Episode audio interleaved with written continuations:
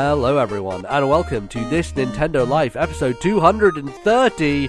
My name is NBZ, and I don't know if I have COVID or not. I, I- it feels like I'm sick in some way, but then I woke up and, like, I almost sweated the sickness out while I was sleeping, so I don't know, Bally. I, I might have, I might not. I already broke two COVID kits this morning because they're so old and no one has had to use them in a long time, so. I have no idea, so I'm just kind of sitting here in the dark at the moment. Done a really good job not getting it until now. Yeah. If this is when you have gotten it, you got to Germany Yeah. and back. That's that's good going. Yeah, exactly. And I don't think I would have picked up from Germany because that was a while ago now. it's like Yeah. over two weeks, I think, maybe, maybe a week and a half. Um, it's been a while, so I does does it make sense? I don't know. Maybe it does. There was a lot of people there. I have no idea. Um, maybe it's just a regular cold. Who knows? Uh, but hopefully it is nothing fatal, uh, and I'll be all right. I feel okay, so should be good. Um, but anyway, Bally, how are you doing? Uh, you haven't been struck with any horrible illnesses recently? I'm good. Yeah. No, you were up in Edinburgh. And, Yes, that is true. um, you came around twice. I think first time Mhm. Bally Junior was behaving more, and then the second time he was a lot more difficult. Um, Yes. because Caroline had been away, and I was looking after him by myself. And by the time MBZ came round, it was like six o'clock, and it, he had already started spiraling from about Uh huh. three or four p.m. because his mum wasn't there. So Yeah, yeah, I was- tried. I tried to hold him multiple times. Every time he was like, "No, this man is weird. Get me away from this man. I'm scared of What's this man." do? Uh, so Um, uh, you know, I will have to find a way to indoctrinate him with the video games at some point, Bally. But he he was not he was not glomming onto me uh, at this point in time. So. No.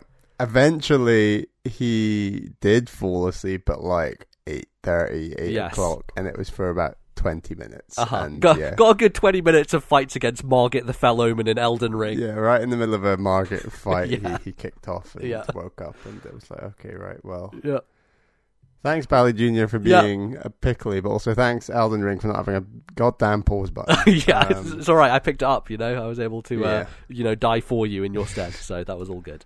Um, so yes, uh, hello, we're back. It's time to talk about video games and stuff and things, and we have a show for you today. And Bally's going to tell you what's on this show for you today.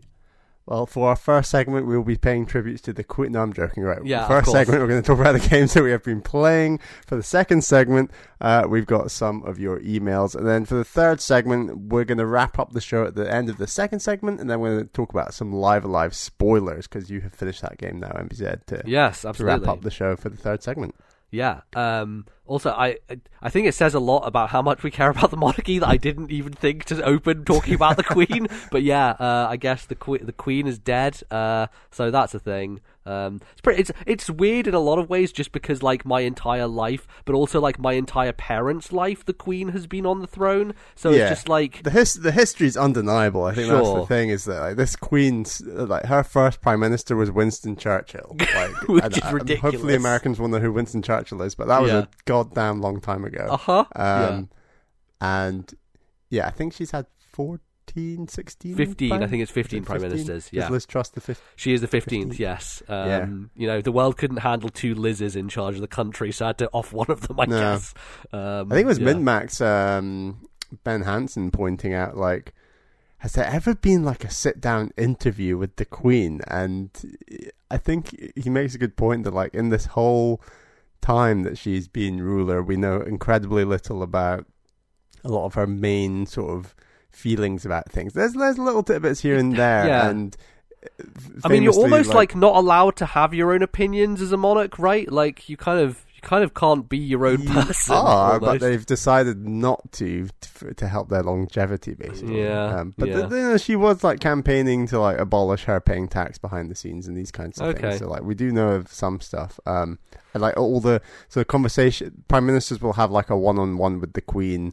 I think it's roughly once a week, once a fortnight. I can't what? remember. Gee, Yeah. wow. Prime ministers have a one on one, and in this meeting with the Queen, there are no advisors. It's literally just the Prime Minister and the Queen, and the Oh point is that they can speak freely in those meetings. How another- how did she suffer Boris Johnson for that period of time? Jesus Christ! But another caveat of those meetings is that Prime Ministers aren't allowed to talk about them, and that rule has been broken before. But Oh, okay. as a result, we know very little about like those conversations. Well, I'm sure Boris will write a tell-all book where he talks about his conversation with the Yeah, Queen because that's the kind of guy he is. Um, so, anyway, uh, enough about that. Let's talk about video games. Bal, there's a new one. There's a new Nintendo video game that just came out. Splatoon 3 is here. The third Splatoon. Um, one that I think we were we were both coming into it like, yeah, I'm sure this is going to be fine, but like it didn't have the the highest of excitement levels. I would say just because it feels like a um, I was ready for Nintendo to do something different, and we've just not seen it yet. Yeah, exactly. And I think that we have kind of fallen into this pattern with Splatoon where it feels like it is going to just be an iterative franchise from here on out. Um, and that's fine, you know, if it was if it was more of a kind of yearly franchise, that would make a bit more sense. But having five year gap between them and this being like, yeah, it's, it's it's Splatoon again, and it kind of feels quite similar to two and looks very similar to two, and there's some neat changes, some new stuff. I've been enjoying it a great deal. Uh, so I'm I'm about like five six hours in. I played basically after work until midnight last night. So I played most of uh, you know my my free time yesterday, and um, you know I'm enjoying it a good amount. I think there's lots to dig into, lots of interesting stuff. But um, yeah, Bally, what are your kind of like first impressions off the bat jumping into Splatoon three? I mean, they've they've rearranged like the main plaza, and It's a lot bigger now. I just did a bit of exploring, and there's lots of side streets and stuff. And we're just talking about how a lot of the Miiverse style messages that they still keep in there are uh, like graffiti on the wall. So you Right. saw like a Hollow Knight. We were just talking. There was stuff about the Queen would have loved Splatoon three. yeah, someone said, "Oh, the Queen, she's missed out on Splatoon 3 or Uh-huh. something." This person says, "Like, Yeah. Um, yeah, it it's very small changes overall, especially if you're comparing it to like Splatoon 2, which, as you say, was five years ago. And yeah, the plasma. I think the game is visually more impressive. Like, I think they are.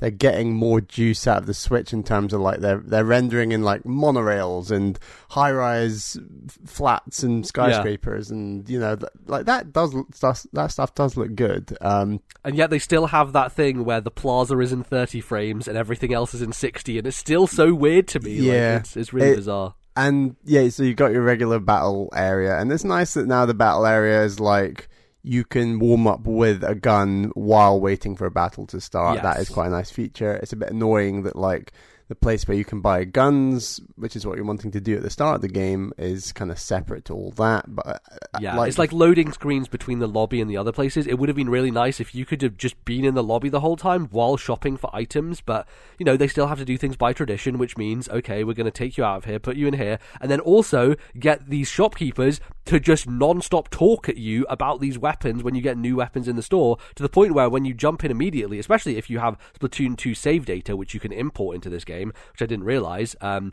they will just, for like non-stop amount of time, just keep talking about these weapons. You can hold down a button to speed through them, but I did that and I posted a video to Twitter and it's 25 seconds of this guy just going through these weapons like as fast speed. I'm like, why didn't you just let me skip this Nintendo? It's one of those like archaic things they still cling to and yeah, it would have been nice to just not have that. Um, at least they got rid of like the whole going back to the studio and like talking to the hosts between map changes. Um, now it just basically kicks you out of whatever you're doing when map changes happen and you know okay. Does it do it every time you start up the game? uh, I don't know, but it's also like with the Switch. I, I found this with Splatoon 2 as well. Is because I keep it in suspend mode.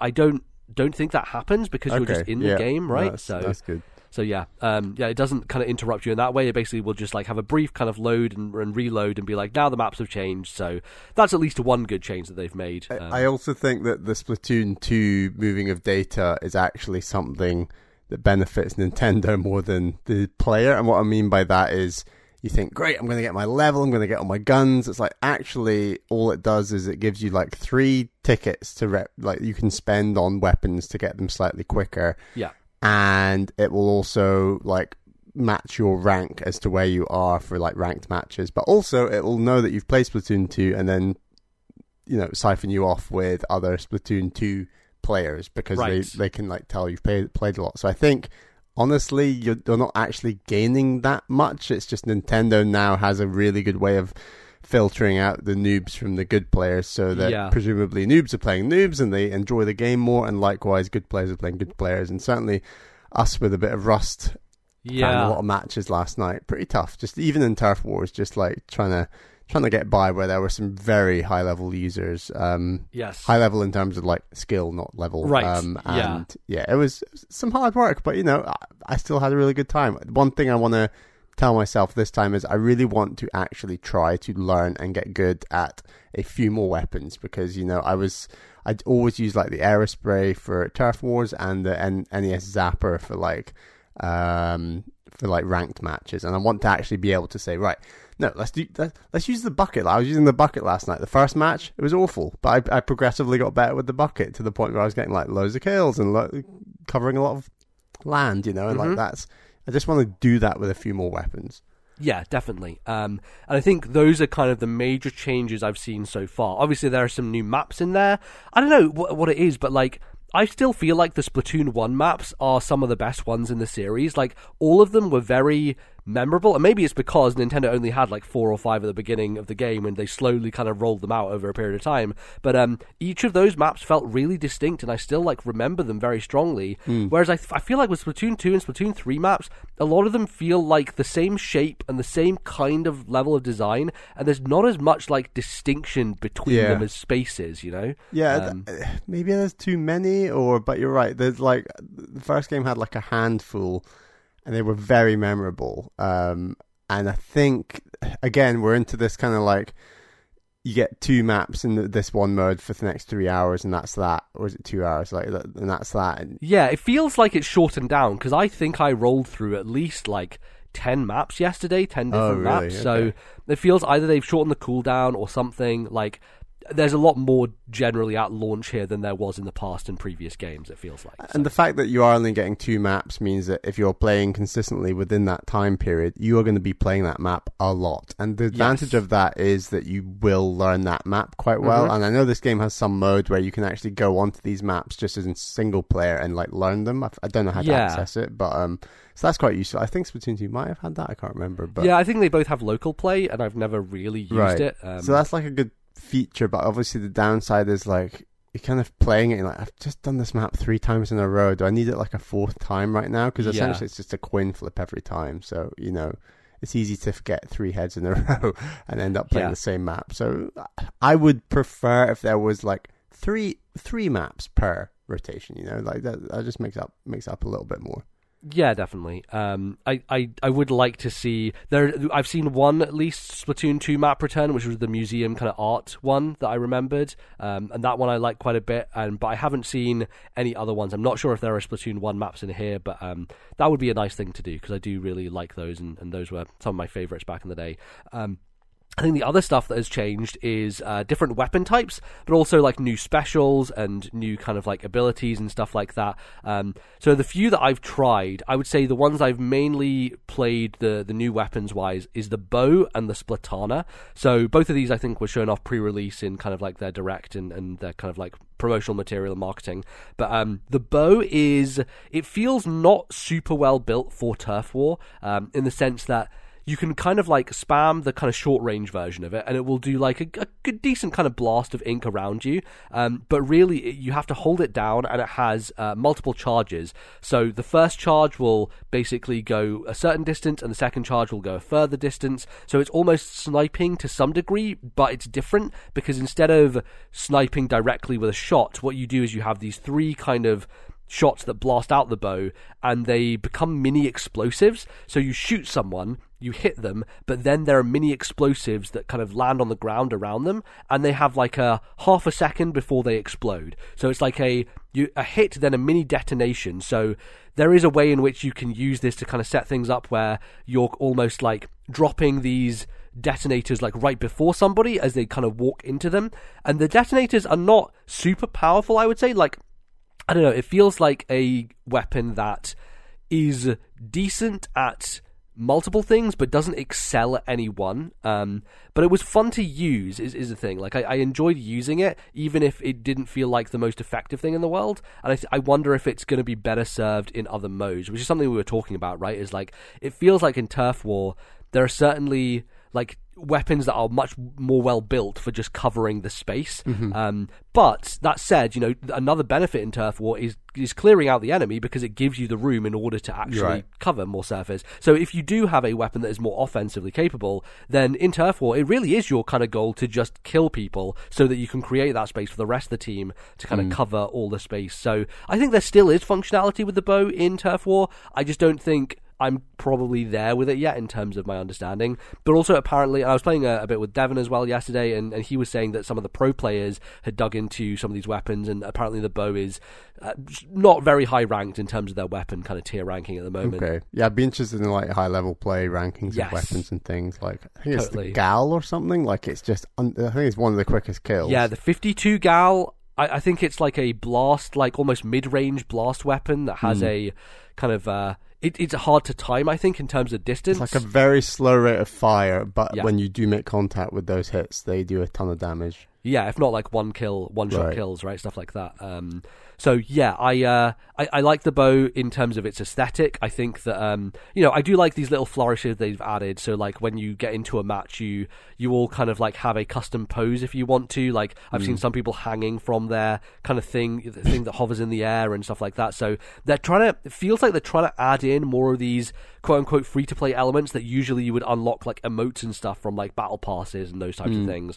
But they're kind of like building them into the kind of core progression of the game. So you can unlock that stuff. You can unlock emotes, I think, for the end of the match. So like you know, you know, in Overwatch, where at the end of a game you'll see everyone kind of the team standing there, and everyone will have a different Oh, pose. yeah. It's kind of that where everyone does their own different pose. At the moment, I think it's tied to what weapon you use. I'm pretty sure, um, but I feel like you're probably going to be able to change those at some point. It's also got like a ton of like Overwatch style rewards at the end of matches, like m- most kills, most Yes. d- painted, inked your own area, inked to the enemy's area, inked to Yes. like got got inked on the most, kind of like Took the most damage is the another one. damage, so, um, um, yeah, they give you little uh, medals almost. Basically, it's like you were the number one person at doing this specific thing in the match. And they've Um, brought back KD where they didn't they didn't show you uh, deaths in Splatoon two. They only Did they showed not? Your, your kills. Yeah. interesting. Um, huh. And yes, you get your KD and then how many specials you pulled off. Yes. Um, yeah, and then yeah. your if you're playing turf war, you get like your how much ink you drop down. Yeah, pretty much. Um, so, so yeah, it's nice to see those other flourishes. Uh, the other weapon that I had been putting a lot of time into was the splatana, which is a melee weapon that is basically a katana, right? Like it's a it's a it's a sword uh, style kind of painter, um, and it's really cool and it plays very differently. And I feel like I I have to think differently and play differently when I'm using it, which is kind of like what you were saying. Like I because I think.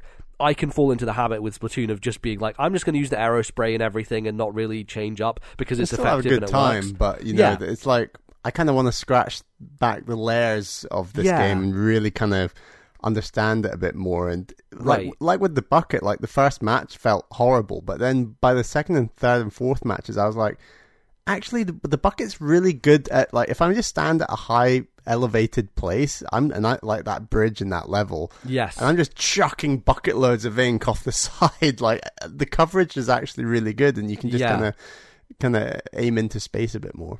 like Obi Wan, you had the high ground. I had the high ground. To, uh, you I, know, I, I actually think verticality makes a huge difference in Splatoon and something I've not really thought about enough before. Yeah, and you know, I think that's part of the thing with like, well, Splatoon three hasn't really changed that much. Nintendo aren't going to give us anything new, so I guess we have to make it new for ourselves by branching out and just trying Yes. different Yeah, weapons. definitely part of that. essentially, Yeah. I, I Um, mean, overall, I'll be shocked if my playtime does surpass Splatoon 2. but, Yeah. um, Did you? What number did? Because they actually gave you a specific number when you import your Splatoon two save. Hours played, I think I was like 48, 49, I believe. Okay. Yeah, You I was like 63, I think I was. Yeah. Um so yeah, it was it I, I was surprised I played that much Splatoon 2, but I guess it was the first year of the Switch and I was doing nothing but playing the Switch. So um kind of makes sense in, in a way. But uh but yeah, the Splatana is really cool in that it it basically is a it's a quick melee weapon up close, but you can charge it. And if you nail that charge shot, if you're able to hit someone at close range with the charge shot, it's basically a one hit kill. So I my tactic, and I, I want to try and buy some clothes that like use the stealth ink thing, where you can just hide in the ink basically, pop up behind someone, charge the splatana, which is a pretty quick charge actually to to a full blast, and then just like KO them from behind. And um, when I've pulled it off, it feels fantastic. It, also, I have missed multiple times uh, constantly, so it's a thing I have to practice at a bit more to get good at. But it's also cool of like it has a bit of range to it, so like it's quicker on range stuff than some of the other melee weapons, like the big roller or the ink brush, and has a bit of a longer range to its kind of like um, small radius. But it also, when you charge up and you kind of like if you're not going to be close to someone hitting them and you charge up and you kind of do a straight line, it's almost like the um, uh, what do you call them? The the kind of like ice rink one, a sub weapon that you throw out and you can kind of follow the ink path as it goes. Oh, like the Um, curling stone. The curling stone, yes. Yeah. Um, so the the Splatana, when you charge and you do in a straight line, it does a really long straight line. So it's actually very good at getting to the center of the action quickly because you can basically create a path for yourself by Stuff just like- doing that. Those weapons that create paths are so much fun. With um, what's the what's the ranked mode with the gold? Um, Oh, the fish! Yeah, I can't remember what, do it's you call called. that again. But anyway, Yeah. you say you're so you know like the paintbrush. Say you press Yes. like ZR with a paintbrush, and you're just running very fast, point Yeah. Mm-hmm. painting along the ground. You can just have someone hold the goldfish and just walk behind you, and because you're creating a line of ink so fast, you can just like get to the goal very quickly. It's Yeah. quite stuff like that's exactly. very very cool. I look forward to some ranked. Yeah, it's good for teamwork, definitely. Um, but uh, but yeah, I think the Splatana is very cool, and it's one of those like risk reward weapons where it's high risk because you have to get up close to someone. But also, I find in Splatoon that if you're up close to someone with a gun, uh, often they panic and they can't aim very well. But then the problem is I'm also panicking, so I'm not. I don't quite have the composure yet to pull off the Splatana fully. I did take a clip where I kill two people with one hit, then I go and behind someone else and kill them as well. I was like, man, that's what this should be all the time. You know, that's how good it feels when you pull it off. So, um, yeah, uh, definitely really enjoying that. And I want to, you know, I want to branch out more. I did. Um, I bought the Splatling gun, the the kind of heavy one that does like a ton of burst uh, oh, the damage. Gatling, yeah, yeah. Yeah. which is I found really hard to get into in the previous games, but I want to try and give that a go. Um, the Brella as well. See, I just want us to use like unusual weapons and get good with them, and then Yeah. someone's playing and like, oh my god, that guy's actually got a splatling gun. You know, it's like, Yeah. yeah, I'm that guy. I know how to master this. Exactly, because that happens to us all the time. It's like,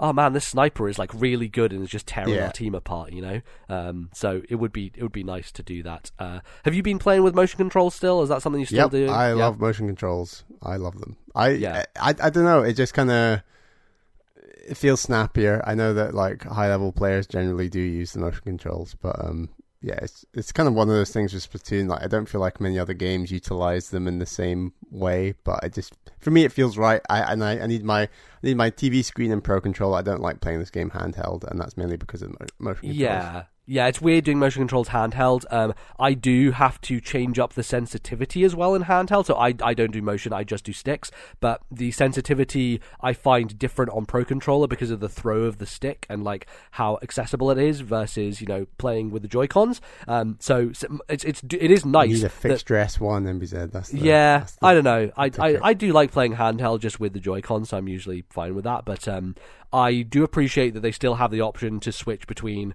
They have control specifics for handheld and for um, playing on TV, which is good um, because I don't want to be going and changing the sensitivity every single time I switch between them. Right. Um, So it's good to have custom sensitivity for each mode of play. Um, that's that's very very good. Um, yeah, I uh, I also played some Salmon Run, so I jumped into that. Oh, nice. Um, Devin and I played a few rounds of that, and that was good fun. Also, wanted to say that um, he, he was like, "Hey, do you want to try the Nintendo Switch uh, app just to you know see how it's holding up after five years?" So we did. So we started voice chatting on that, and um, man, it sounds garbage. Still, it's still like a fucking mess uh, and delayed, and like there was a point where I think I locked my phone. I was like, "Am I still? Can I still hear you?" Um, so I just wanted to report back. Nintendo Switch online app still garbage for It's- voice chat. Are you a Um, little surprised that they've like persevered with that thing? Uh, Maybe you shouldn't because it's Nintendo, but like No. the, it it did launch the year the Switch came out, right? Yeah, it did. It came Okay. out alongside. I believe it launched alongside Splatoon three, and then it's Two. been used. Sorry, Splatoon two, um, and it has been used a sum total of I think once since then, which is Animal Crossing, and then now it's back again with Splatoon three, where you can buy stuff from the shop. It doesn't even work like for Smash Brothers and Mario Kart, which are like two of their biggest online games. I don't believe so. Let me. I'm going to load it up right now and, and Oh, see boy. what if if any other games are there. But basically, the app does the same thing that it did in Splatoon 2, which is, you know, you can go in there and you can buy specific weapons if they're like weapons that are only exclusively available on the online app. Um, basically for a period of time. Okay, so Super Smash Brothers is in here. I can't remember what the functionality is for it though. Um.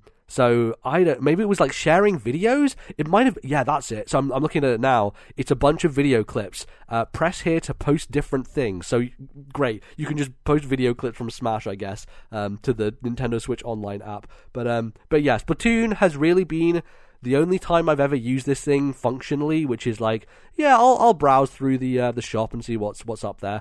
The other thing about it is, it seems like they have tied the whole like you know when you have a gear set in a game it's like i want this set of gear and i want this one it seems like they've put that into the app so if you want to create like a, a saved profile for a piece of you know a, a loadout essentially for your gear um, then i guess you have to do it within the app so Oh, really? i don't know it's a bit weird yeah I, i'm not sure I quite. I was looking forward to like having a few preset things, like you're saying with like the stealth and using the splatana Like that's a nice Yes. little loadout you could have. So to Right. have to use the app for that is now. That'd be Yeah. Yeah, uh, uh, I don't know. Maybe there is a way to do it in the game, but you know, I can't find it. But that's the thing overall. There's just some really weird decisions. Like you were saying, the live system is back in the single player. There's, Well, I mean, we can talk about that, but like the the start of the single player doesn't have lives, and so I texted you, and I'm like, I, I played like five levels, and then the boss, and I'm like, man, I haven't seen lives yet. I think we're in the clear, Bally. I think it's the game doesn't have them, and you're like, I swear I saw them in the direct, and then you know I get to the next area, and um, yeah, they just suddenly appear again. I'm like, motherfucker, why? Why would you do this, Splatoon? It's so frustrating. Um, Yeah. but yeah, they're just sticking to tradition, I guess. Um, but yeah, quickly on Salmon Run, I think Salmon Run feels pretty much the exact same. Um, I wasn't able to glean a lot of differences. I mean, the main difference is you can play it whenever you want now, as opposed to Nintendo's arbitrary and dumb. that's nice. And you're like forced into using weapons, though, aren't you? Like You are, yeah. You basically have like a set of four weapons that rotate between each person, and each round you switch automatically to that other weapon. Um, uh, one of the big changes they've made though is you can actually now throw the eggs. So you know before you had to swim directly to the the bin where you drop the eggs in. Right. Now you can throw them. However, for someone who plays just on sticks, it's a bit of a pain because to throw the eggs you have to hold A, and if you're thinking about holding A while also like using the stick to aim, you basically have to like take your thumb off and like use a different button to hold A to throw it, which is really stupid. Um, I don't know if there's a way around that or if there's another button I can press. just run out Um, of shoulder buttons, basically. Yeah, I don't know. Like it's easy for motion controls because you can just quickly tip, uh, you know, con- your controller up. And It's almost and- like they designed the whole game. For It's almost like users. they want you to use motion controls, which you know I get it. You know, I honestly I would kind of want to use keyboard and mouse with Splatoon at this point. Like that's I, I was I knew, thinking. I knew this line would, would happen Uh-huh. at some point in this podcast episode. Yeah. You're going to say, I, I want to use keyboard and mouse. Well, I don't know. I- I feel like someone has probably hacked a way to do that in Splatoon. Um, so I don't know. Maybe I'll look up online. You don't think Nintendo will launch a keyboard and mouse to play Splatoon alongside? Well, like you can you can attach a keyboard and mouse to the Switch. You can use it to type out tweets and stuff. Um, it does work functionally. I don't know if there's a way to make it work for Splatoon though, um, to trick the system into uh, using keyboard and mouse. But that would be that'd be great. You know, that'd be awesome. Um, but uh, I don't know. It is weird because I'm not sure if keyboard and mouse would actually feel that great for Splatoon because of the the mobility of it, like the kind of like dashing around and the jumping. I'm not sure. Um, it's it's an interesting one, and especially because it's a third person game as, as opposed to first person. I always find keyboard and mouse harder with third person games for whatever reason. Just the pers- perspective change messes me up a bit, but um, you know, it would be cool to see that. Uh, so yeah, Salmon Run, I think very similar. You know, I think it'll be fun for us to jump in and play some. You know, as a as a break from Turf War or Ranked Yeah, or whatever. yeah. Uh, but uh, but yeah, I uh, I definitely want to see if there are any other significant changes the further in you get because we were the rounds we were playing were relatively easy, so it didn't feel like I was coming up against any resistance yet. But what I remember from Splatoon 2 is Salmon Run gets fucking hard, like incredibly hard in a brutal way. Um, Yeah. So yeah, looking forward to getting to those stages with it. Um, and then the single player is uh, again, I I I think so far I'm enjoying it more than the ones I have, and maybe that's just because at the beginning you don't have any lives to worry about. we, we also thought two single player was stronger than one as well. Like they did some cool things with bosses. Yeah, I don't know if I did because I think the frustration of the end of two is kind of outweighed the the enjoyment I think of oh, one. Really? I thought some of those bosses were incredibly cool in two. The bosses were cool, yeah, but I think it's just some of the levels and the way that they're built to really frustrate you and like die a bunch and have to restart was it just took me out of it in a way that made me really frustrated. So I think overall I probably preferred the first one because it was less frustrating. Um, but this one is there's a cool thing that happens basically, and if you haven't looked up, you know what's going on with the single player, then I won't spoil it. But um, you basically go through this first area, first boss awesome. Like really cool, like visually and set piece wise and all that sort of stuff. Fun mechanically, like checkpoints between phases, which is really nice. Like very, very cool um, as a boss. I, I enjoyed it a lot. And then you kind of like, you expect to just go to like another world, and then there's a whole different area you go to, and it almost changes, almost changes the approach to Splatoon uh, with the single player stuff. So I'm, I'm interested to play more of that. I've played a few more levels in that section. Um, but uh, but yeah, it's it feels almost inspired by the Octo expansion. I was just talking to you before about this, Bally, that they almost feel like test chambers when you go into these levels and you kind of go through this door and you get sprayed by some kind of like water to like decontaminate you and then you almost enter into the the level itself. Um, so it feels like it's taken some of the ideas from the octo expansion. My hope is it doesn't take the difficulty from the octo expansion because all i've heard from that is like that thing gets really really hard. Mm. um, so we'll see. But again you know when i got to that next area of the single player as soon as i stepped into one of these chambers oh what appeared in the top corner three lives, and I was like, well. I had I had hope, Bally. I had a dream that we could get past this, but it seems mm. Nintendo didn't want to fulfill that dream. So I'm just going to have to get through some of the harder parts of the single player and be frustrated again, I, I guess. But um, hopefully they've designed it in a, in a, more streamlined way. And, you know, given the first boss, I think these bosses hopefully are going to be some of the best in the series, if not the best. So um, that's exciting. I mean, what if they checkpoint it really nicely or something? You know, that would be. Well, make... the, the problem is, Bally, is like with the checkpoints, at least this is what I remember from Splatoon 2, is – each checkpoints are fine when you die with one of the lives. When you run out of three lives, I think it resets you back to the very beginning of the level. I think you're right, yeah. Which is yeah. that's the problem with it, right? Like if it if it was the lives just per checkpoint, that would be totally fine. But and again, I haven't fully tested this, so that could be the case. And if, if that is the case, that's a much better way of approaching it. Still stupid. I, I just don't see why you would do that. But like, um, yeah, it, it is very frustrating that they continue to kind of cling on to this kind of archaic thing.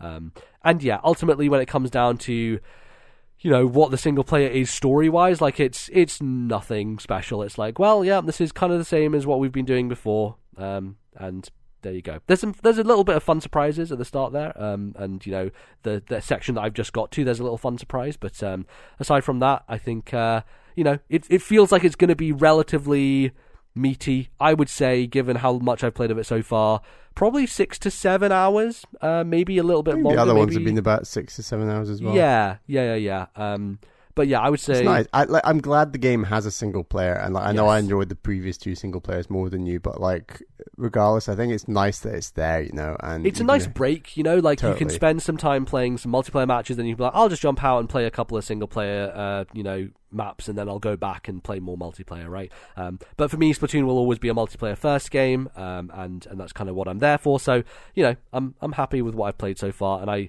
I do want to try out some of the the other new weapons that they have, as well as the cos. It seems like the cosmetics this time are really pushing the boat out. I saw a, someone with like a giant teddy bear for a head, and I've seen a witch's hat, and like some really cool like outfit stuff, which I don't know where they're getting it from or what's going on, but I Fortnite? need to figure out. Yeah, I guess. Yeah, I guess they're just paying Nintendo extra money and they find it under the couch somewhere. But um, yeah, that stuff is is great, and uh, you know some of the specials have been really cool. Like the one that is tied to the aerospray is a kind of shark thing that you ride, and it's like D.Va special in Overwatch, where you basically go in a straight line um, and it explodes in an area around you, but you can also uh, prematurely detonate it, so you can stop it early if people are like in in your path and explode around them, and it's really effective and really fun. I haven't gotten to try the hamster ball yet. Yeah, it seems like they're taking all their ideas from Overwatch. It's like you know D.Va special, and then now you're just going to be the yeah um, that like little crab tank thing. Yes, really cool. It's like um oh what's his name in Overwatch? The gerbil guy. It's basically like that tank. Yeah, um, forgotten his name. Yep. Uh, so Wrecking Ball. Yes, Wrecking Ball. Yes, there absolutely. Um, so yeah, it, it feels like there's still a lot to toy with in terms of weapons and abilities and all those types of things. And you know, the gear system works the exact same way as before. Um, you know, where you level up and then you unlock new slots. And I'm sure there's the same guy who you can pay to get specific things and specific slots. Because um, you know that's what pro players did, and you know will have their kit all all kitted out with all that stuff, uh, the most efficient stuff possible. Um, and yeah, I'm sure that I'll get deep into that uh, in in a good way. So I'm looking forward to playing more Splatoon three. Um, it's been good so far, and yeah, not again what we kind of expected, I guess. Like it's not really changing much. Um, and I guess the only new thing that I haven't tried yet is the uh, the like the board game thing. Um, that is somewhere, I guess, in the square, and I'm not Yeah, sure. where is it? I don't know. No one's mentioned it to me yet. Yeah, it's behind some alleyway somewhere. I think. I think I actually just passed it when I was looking through this morning. So um, yeah, that's uh, that could be a cool thing, and maybe we'll talk about that next time, uh, as well as like the the fashion stuff and like the lock. I still tr- trying to find my locker where I can like put put like these kind of trinkets that I found um, around the world. So we'll see see how that goes. But um, We'll play Yeah. for more for next time. Absolutely. Uh, Bally, you have started another game uh, Yes. that is kind of Nintendo uh, inspired in a lot of ways. Very Nintendo inspired. And it's on the Switch, although I am playing on Series X, but that game is Tinykin. Um, and yeah, so a lot of reviewers and commentators and pundits are going like, yeah, this is like Pikmin. And it's like, well, yeah, you're right, it is like Pikmin. You are th- this character that runs around this world throwing these Pikmin-like creatures that are Tinykin. Um, but I actually don't think it plays much like Pikmin because Right. the Tinykin are incredibly responsive. You don't have to manage them like you do with Pikmin. There's no day and night cycle. There's no big. There's no enemies in the game gonna eat your Pikmin. Um, and because they're so responsive and you're not really managing them in the same way. Like for example, if I needed Tinykin to uh, use a bomb one on this bombable thing, I don't even have to select a bomb Tinykin. It'll just automatically find the bomb people and fire them at the thing. So like Interesting. because there's no management, because there's none of that stuff, I don't think it plays anything like Pikmin, honestly. Um, and because these worlds are so large and there's such a platforming focus and there's a real verticality to a lot of these worlds as well, which is really cool. Um, it honestly feels a lot more like Mario Odyssey to me. And, you know, it just kind of, the industry, sometimes the industry, I think, are a little lazy in their comparisons with games. And it's like, Yeah, totally. But it's also like it's a very surface level thing when you look at it. So I think I, I get why people jump to that conclusion Yeah. immediately. Um, but but yeah, it does seem like platformer first and Pikmin like second in the sense that your your Tinykin seem to be more tools to get around the world than. I guess they do solve puzzles, but in in a different way to what Pikmin does, because Yeah. Pikmin is about that kind of like micromanaging of like you know sending people to different places and like specifically choosing these Pikmin to do tasks yeah, and like stuff growing like them when they die. and Right. So like Tinykin can't die. Right. You, you collect them and you gain more to to do bigger puzzles, but they can't actually die in the same way. So Um, fundamentally, it feels like a 3D platformer, I guess, but from a different perspective in the sense that your characters are 2D. So it's almost like what if a Paper Mario game was a was a 3D Mario game? And when I first saw the game, I thought "Uh, that's a neat shortcut to like avoid animating like a three dimensional uh, protagonist. But uh, having played it, it is actually a visually stunning game, and I've heard it actually runs really well on Switch, um, which is good because like this this game really looks good and runs really well. Like it, it's a and it's a very the platforming feels really good, which is obviously so important for a game like this. But it one of those things where you can be watching the game and think, I, I really hope that feels good. And having played, I only I've only played like a, a couple of hours, but like it's very very good. I think it's only about a six to seven hour game. Um, so I'm absolutely loving it so far. I want to beat this game for next time, and I would highly recommend others uh, check it out because it's it makes a real impact early on. Yeah, um, I, I'm definitely interested in jumping into it. It also sounds like it's quite short, only like six hours or so. Um, Six to seven hours, yeah. has there been much like puzzle solving going on, or is it mainly like trying to? Because what I saw from I watched the Giant Bomb quick look, and it seems like a lot of it is. Uh, there seems like a little bit of penalty for when you like fall off ledges and stuff because you have to like use your Tinykin to like climb up as almost like ladders to get higher and like use them to gain verticality. Is there any kind of like more puzzle based elements to it? Is it more in the service of platforming? I'm still really early on, but uh, from what I've done, it's like exploration puzzles. It's like go and find Right. this thing, and Okay. that's one thing that I was really shocked early on. Is that uh, from watching like gameplay, I thought, oh, it looks cool, but surely these rooms feel quite small after a while. It's like no, these rooms are, and you, I should say like you're in these kind of almost Toy Story like style uh playrooms where you're on furniture and Right. you can find like spaces within spaces within spaces like these worlds are like as big if not bigger than a lot of Mario Odyssey levels like they are really really big Damn, yeah. I was I was gonna say, is it like one whole open uh, house or something, or is it split? It is it is split into worlds but each world like I said is I would argue bigger than most Mario Odyssey worlds. Wow. Um, it's it's really big, and it's a hell of a lot more vertical than Mario Odyssey worlds as well, Right. which is it's just really impressive and. It's it focuses exploration and platforming. There's a few puzzles in there, sure, but the puzzles, the Pikmin, that kind of stuff is definitely secondary to the exploration and platforming. uh, Yeah. which is really cool. How's the feel of the platforming? Because I think Very that's the thing good. that a lot of a lot of these games get wrong. Is like you know they will take a lot of those elements, but then fundamentally they can't match up to Nintendo's kind of polish. No, it feels it feels really good. And again, like I, I when I saw this game, I was like, I know it's a platform. I know it's got Pikmin elements, but is it actually going to be that good, or is it just doing some simple things? And from what I've played so far, it's it's much better than the sum of its parts. Like it's Nice. really really polished and really nicely done. Yeah, um, I definitely want to check it out. Obviously, it's, it's quite short. It's on Game Pass, so it's an easy easy game to pick up. Yeah. and seems like it would be really good on Switch as well as like a handheld game. So um, yeah, uh, definitely seems like one for our audience to uh, take a look at if you are interested. Um, so yeah.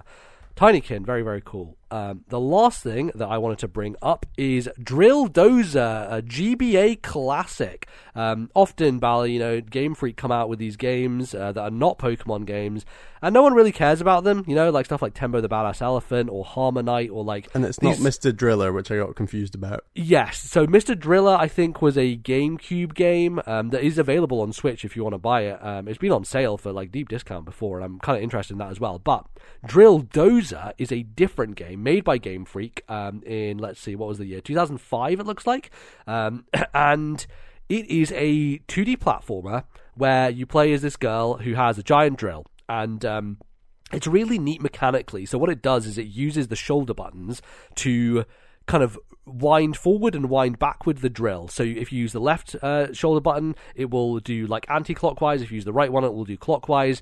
And you basically go through these levels, defeating enemies by using the drill, uh, you know, breaking blocks, all that sort of stuff. Very classic 2D platformer. It almost feels like, you know, an indie platformer back in the day, right? Because these days, a lot of indie games will take one mechanic and be like, I'm going to build a whole game around this one thing. And it feels like before that, you know, we were getting a lot of those types of games from various studios on the Game Boy Advance, on the Game Boy, just because platformers work quite well on those kind of handheld systems. And 2D was still in vogue during that period, I guess.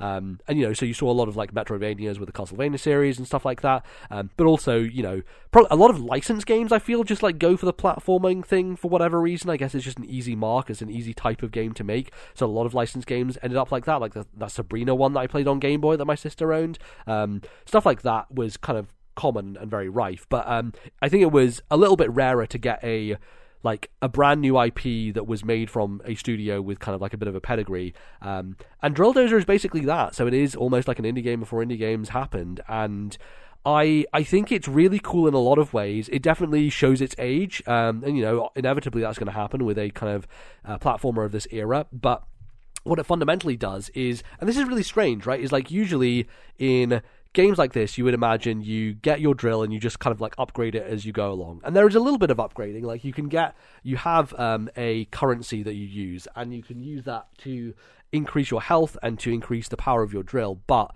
at the start of every level, you have you basically have to collect different gears. So there are three gears that you can collect throughout the level. And you start off with one which means that you can only hold down the r button to drill for a certain period of time. When you get your second drill there's basically the way that it shows this is there's- this overlay that comes over the screen. So when you start drilling, it shows this almost translucent overlay with like a half circle and then like a number and a, and a big bar in the middle, showing like the length of time that you can drill for. And then it goes into this kind of like um, this area at the end of the bar where if you have a second uh, gear part, you can click the uh, the shoulder button again, and it will kind of rev up again. So you're almost revving up once, waiting till it hits the end of the bar, and revving it up a second time. And then when you get the third gear, you rev it up a third time, and then by holding down with the third gear, you basically infinitely drill. So you have kind of a limited number of time that you can drill for the first gear and the second gear. But once you get your third gear, then you can basically like non-stop drill as long as you're holding the shoulder button down, um, which is helpful for certain sections of the game that involve like platforming over long gaps where you have to kind of like chain different blocks together, um, stuff like that. And you can you can do this from all different angles. You can't do it diagonally, but you can do left, right, up, and down. So you can like drill down onto the top of an enemy's head, almost like uh, Link's down uh, down A move in Smash Brothers, right? Like a stab down. Um, and you can do an up stab as well, where you can kind of like drill into objects, and you know a lot of bosses take damage from from doing that. Um, and there's lots of like like different little things like you'll see nails in the wall that you can drill in that will then open up other paths. Um, yeah, lots of puzzles and stuff built around it. I would say the game gets a little weaker when you have to do stuff like okay, well it's a classic platformer, so we need to have a underwater level and we need to have a flying level, and so they introduce like new facets of your machine to be like, well now you can drill underwater, but because you're using the drill to do it, it just is a little bit cumbersome, right? Um, you you will generally have like less control in those spaces because they're trying to simulate the kind of you know the, the water physics and you know underwater has never been the greatest thing in 2D platformers but especially here where you almost have to preempt stuff and like start moving before you think you should because it will take a, a bit longer to rev up to move out of the way. So the boss of the underwater level, for example, throws a bunch of fish at you and you almost have to like start drilling before he started throwing the fish because otherwise you won't be able to get out of the way in time. And then it's also slow to like turn back the other way to the right. You know, if you want to get out of the way of something, um, it's just a little awkward, which I think the game almost understands in the sense that it gives you a lot of health. It not only gives you like um, one full health bar, but then you have almost energy tanks underneath that. So you you can also buy more of those as the game goes on. I think I have four now. So I basically have four full health bars uh, to go through before I die now, which is very helpful. But also because I'm playing on you know emulation, I can save state, which is makes things much easier. So you know when I'm fighting bosses, I'm often just save stating at the start of the boss, and you know when I get to a, a checkpoint almost, I'm like, yeah, I'll save state again because I don't want to die here. So um, yeah, it, it's very much the type of game that I appreciate playing now because I have you know save states to to bounce off of, and, and that helps a great deal um, to kind of get over the archaic stuff. And similar with the flying section, which I've just done, I just did the boss of that, but like the boss of that section and like the whole area is like this vertical shaft up this building and you're kind of like drilling uh like having this almost helicopter thing with your drill to like get you higher and higher. Um, and you can use in that instance, you can hold down both buttons at the same time to hover midair, so you can kind of like hang in the air as you kind of wait for the timing to get further up. But it kind of gets a little bit pat your head and rub your stomach at the same time because the drill still acts in the same way, so you have to build it up from one to two to three. So it's almost like okay, I need to build it up, but also hover in the air at the same time, but make sure I'm I'm building up while I'm hovering so that I can get it to the maximum of three and then you know that makes things a lot easier. But um, but yeah, I definitely uh, recommend checking out uh, footage of this game if you haven't seen it before to kind of see what I mean when I'm talking about like the this kind of weird transparent overlay. I think it these days, they could have done a better job UI wise of making that work because it almost covers half the screen when you use it, and you're drilling a lot. Um, also, I had to turn off the rumble in this game because it was making my Anbernic just like buzz like hell because every time you drill, it will just go crazy loud. Um, so because you're drilling all the time, I was like, I can't like the rumble is nice, but I can't I can't have this happen. Um, it would be way way too much. Um, I wonder if this uh, this game had a rumble pack that came with it because I know some GBA games did, or at least what happened with Metroid Prime Pinball was they used the GBA slot on the DS to give you a Rumble pack almost. Um, I think some GBA games had it. I'm not sure if this one did originally, but it has Rumble in the menu, so I'm guessing there must have been a way to do it back then. Um, you know, maybe it was also for the, the GameCube adaptability because you could put uh, GBA into the GameCube um, player and and play through a GameCube controller. So I guess Rumble would have existed for that functionality, but um, I don't know. I, I can't remember if that was the case, but um, but yeah, I, I've not finished it yet. It's one of those games that it's my train game at the moment, um, and I'm probably over halfway through. I would say uh, I've played a, a, good number of levels. The levels are very very long, like they're really extended, and um, they take a long time. So usually one train journey will equal one level, so a full like half an hour, 40 minutes or so, uh, which is good. It's like a good meaty amount of kind of like game to get through, uh, and it feels satisfying to like just play through one level at a time.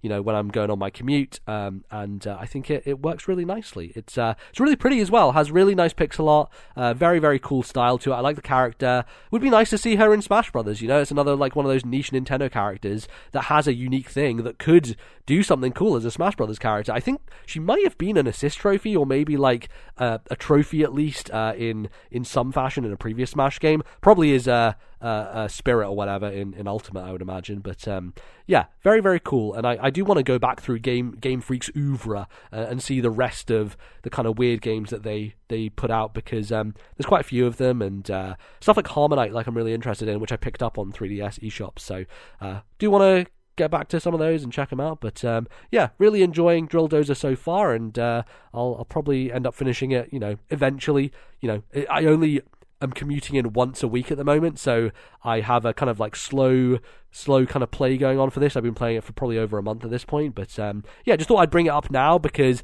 I don't know that playing more of it is going to change my thoughts on it. I think I kind of have like a pretty solid opinion, which is it's a really cool thing to go back to. I'm enjoying it a lot. It's nice to play with save states. Um, I think it's unique and different um, and worth checking out, uh, especially from a historical perspective if you're interested. But also very fun and some fun puzzles. So uh, yeah, Drill Dozer on the GBA. There you go.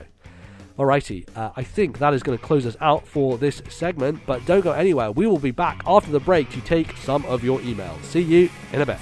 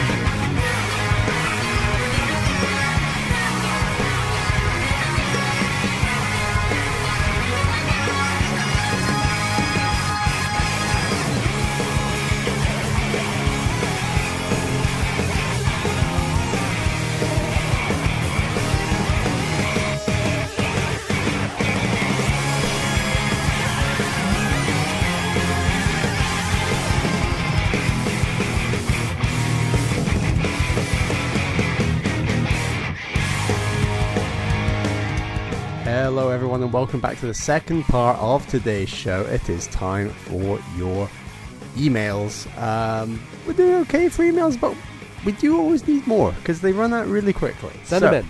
If you would like to send an email, please send it to thisnintendolife at gmail.com. That is thisnintendolife at gmail.com.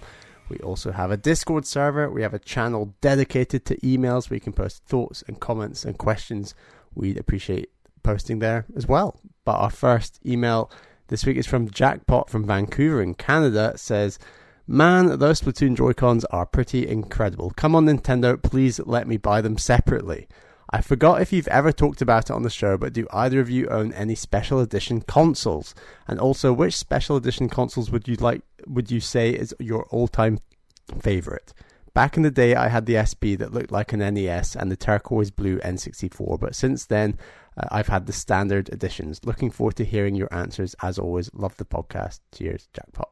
Very good. Uh, yeah, I mean, Joy Cons is like the the one way of fashioning your Switch these days. I know they are putting out a bunch more Switch versions. They just announced a Scarlet and Violet Switch um, that has a pretty cool dock. It looks like, um, but uh, it, because the Switch is like so it leaves so little room on the front of it as a device to like Hmm. have custom stuff. It's usually the back of it that gets the custom stuff, which And is for me a little bit um yeah, the dock as well, which is and the Joy Cons, which for me you know, it's it kind of limits what you can do with a special edition version of the Switch, which is why I've never been that interested in like special edition ones because you know you can change the Joy Cons out. And I've got some super weird Joy Cons. I've got the funky like purple and yellow one. I basically bought the ugliest ones I I thought I could, and um, they're not actually that ugly. Like you saw them, I showed them to you when I uh, brought Hmm. my Switch over, and you were like, "Yeah, they look pretty cool." I'm like, "Yeah, they are pretty cool. Uh, they they stand out almost, which is nice." But um, yeah, it's um, I think I think I actually think the biggest reason we don't really have special edition consoles. I know you've got one very good example, but we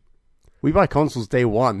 yeah, So- exactly. And and I unless it's a handheld, like so I did end up getting like a new 3DS uh, XL, but like other than like occasionally a, a handheld upgrade, we'll like never get like another version of the console. So we're always Yeah. stuck with vanilla. But everyone knows me. I, li- I like my vanilla, so it's not the end of the world. Yeah, totally. I think, you know, the timing has to line up, especially with handheld consoles, because I think you could have maybe gone for a. I guess it, it's weird, though, because you wanted to get the brand new 3DS XL as soon as it came out, which means at that point in time, there wasn't a specific special edition of that I console. think it was just so- black and blue. yeah, totally. Which means that like you were upgrading, but because you were upgrading within the release period of that thing anyway, there still wasn't because all these versions come afterwards, right? Like you always have to wait a bit of time for there to be Yeah. variations on consoles. Um, and it's usually I find it is usually handhelds that get the weird versions, right? Like you do uh, sometimes with Nintendo get um, console editions that are a bit off the wall, but usually handhelds are the one that I think from a perspective of Nintendo, they they see that people like kind of like the fashion aspect of it, and I think the new 3DS was a good example of that, where they literally had faceplates for it. So you didn't even buy special editions of that; you just bought faceplates and kind of customized it how you wanted to. Which um, I know people are kind of like up and down on on that as an idea. I think a lot of people prefer the uh, just generally the idea of a full special edition console because it is like fully painted on properly and, and all that sort of stuff. But um, yeah, there is one really good example that I have, which is my Game Boy Color. Uh, so my sister originally owned a Game Boy Color for whatever reason. My She got a launch version.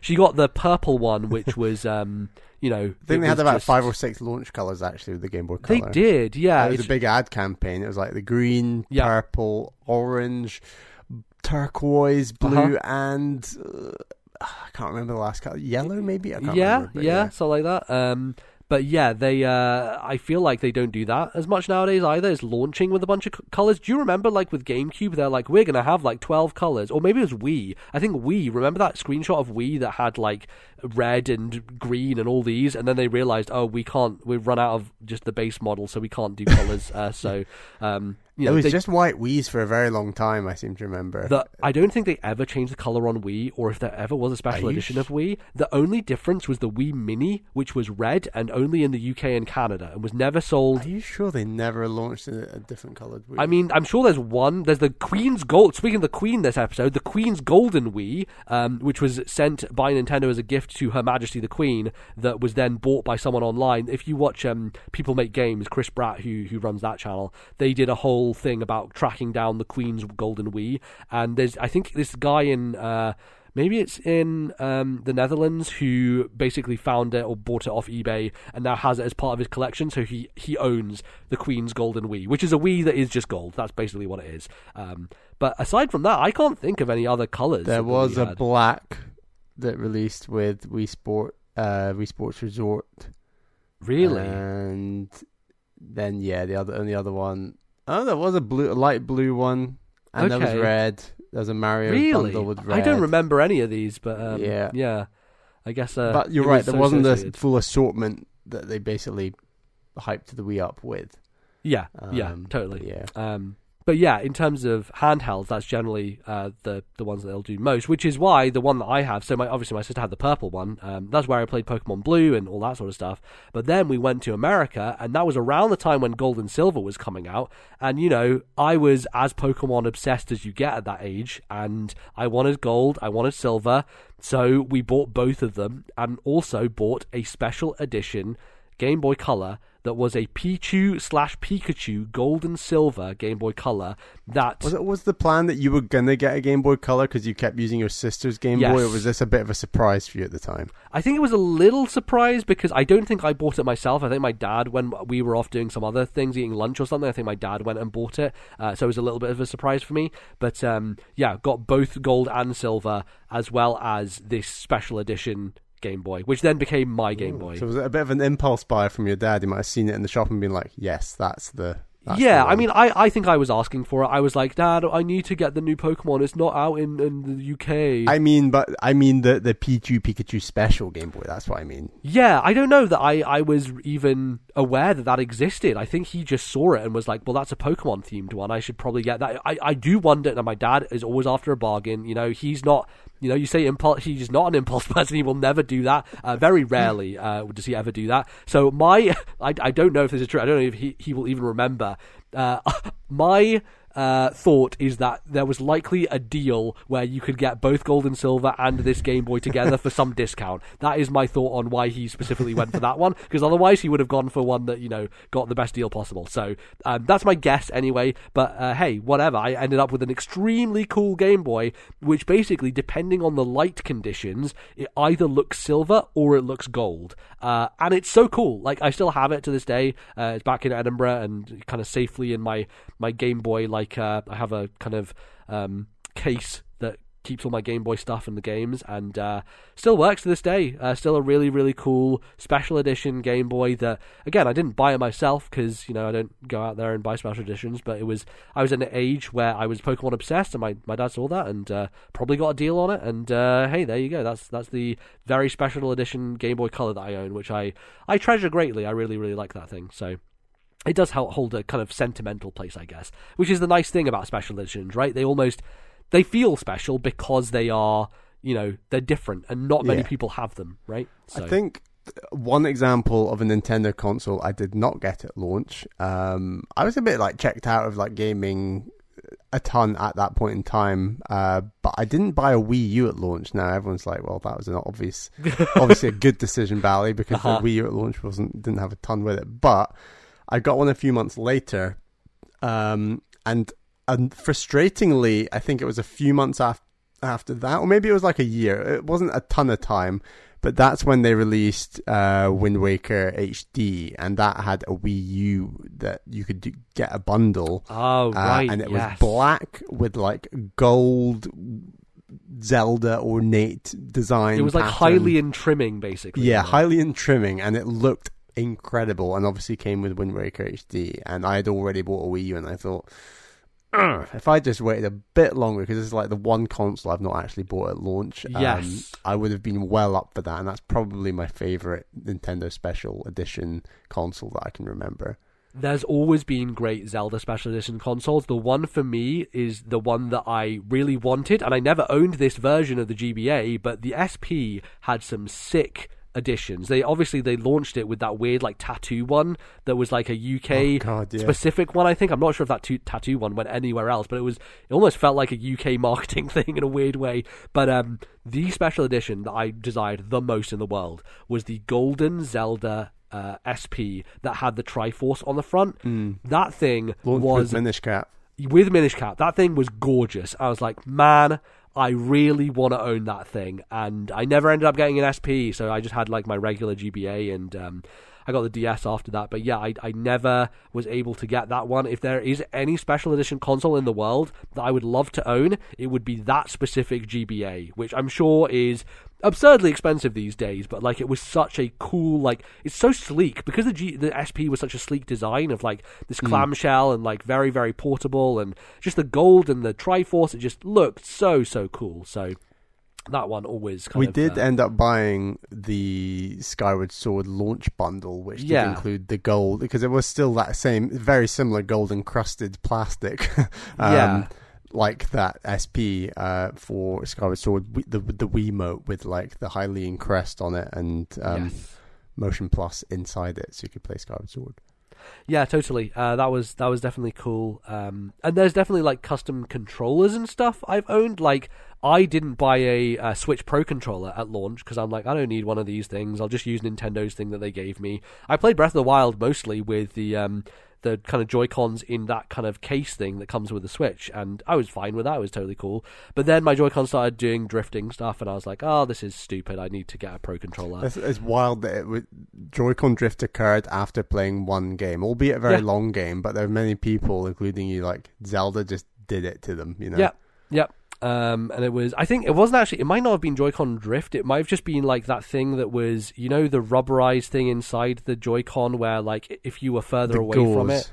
Yeah, and you Yeah. had to like put a bit of like, uh, what was it? Not plastic, but a bit of like um, something in there to to to make it. Uh, go away to get rid of that signal. It was like a signal problem, basically, um, that wasn't reading. Even though I was like right next to the switch, like so close to it, uh, it was still having issues where Link would just keep moving even after I moved the stick for whatever reason, uh, which was pretty silly. Um, but uh, but yeah, I, I, I did eventually get a Pro controller at the end of the year, and uh, you know they were starting to release special edition ones, and they released a Xenoblade special edition one because Xenoblade Two was coming out, and I was like, well, this seems like a perfect time, so I, I got that one, and that one is um, it's got like the kind of reddish coloring underneath, but it has like a really cool uh, blue X uh, over the front of it. But otherwise, it's pretty similar. It's not like super garish. It's not over the top. Um, but yeah, I think that's that's a cool Pro controller. I think you have the Splatoon one, right? I do have I have the Splatoon two one, which is green and pink. Nice. Um, and Caroline bought the green and pink Joy Cons like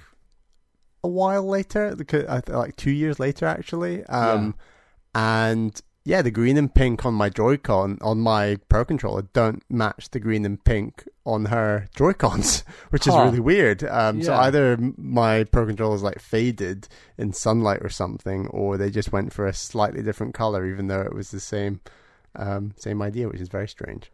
That is weird. Yeah. Um, I guess other ones that I think SP is the one I always go to of like weird special editions. There was the one which was just the Pikachu face on the outside of it, Mhm. which was uh, very yellow. There was a Mario one. Yeah, the one that I thought was really cool was the Famicom one. Um, Oh, yeah, the that one, Famicom yeah. specific one looked absolutely gorgeous. They released a series of NES games um, just as GBA cartridges. I think Yes. they they were like much cheaper as well. I think they were much cheaper. I say like I think they cost 10, 12 quid, but you could buy like an NES game on your Game Boy Advance. Yeah, totally. Um, and the GBA Micro also had uh, a bunch of those like different special editions. I think there was a Famicom version of that one as well. Game Boy Micro is one that I would really love to own one day, just for the sake of it, just because it's a weird little thing. They're really hard to get hold of, actually. Yeah, totally. Um, but I'd love, I'd love to have one at I some think point. go for a Switch Micro. Uh, you know, it could happen. I would, I would say Nintendo's more likely to do that than a Switch Pro. In all honesty, uh, they're Hmm. they're lunatics, so they they would do that. Um, did you? I know you had an N64 that wasn't a launch one, but it wasn't like a special version, was it? No, it probably was a launch one because I got it second hand, but it was, it was Right. just the, the it was like a very dark grey. Yeah, Very and there there were a bunch of weird N64s out there. There was like the weird like the clear plastic is something like but they went for it with both the N64 uh, and the was it the Game Boy Pocket or was it a Game Boy Color? I think it was a Game Boy Pocket where they go for the clear plastic, and then obviously like the launch GBA had the clear plastic. That was the one I had. yeah Um, I think the, was it the two, three colors they launched Game Boy Advance with? It was yeah clear blue, Mhm. like a an opaque bluey purple, almost Yeah. like a almost like a, a GameCube purple yes very and close. then the third one was like a clear white or an opaque white. I can't Hmm. remember. Um, but yeah, no, I, I owned like so I owned like a, a clear plastic launched Game Boy Advance, and that, that was cool. Yeah. Um, the N64 had some weird ones, like the Pokemon Stadium one in particular, which I think was the one that they had at Burger King that was just like so garish, like the blue and yellow of the Pokemon yeah, colors, cool.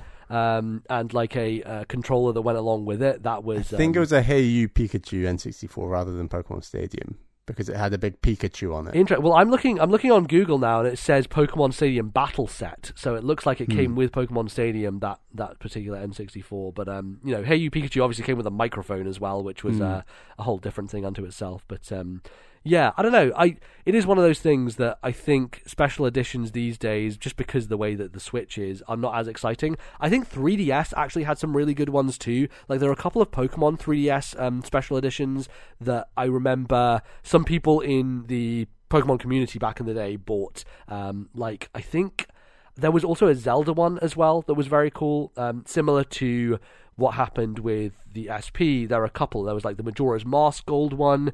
There was Hmm. one with the Triforces that was linked between worlds. Um, you know, a couple of really really cool ones on 3DS. So I think 3DS is probably the last system that had like an abundance of special editions. Oh, that was the one.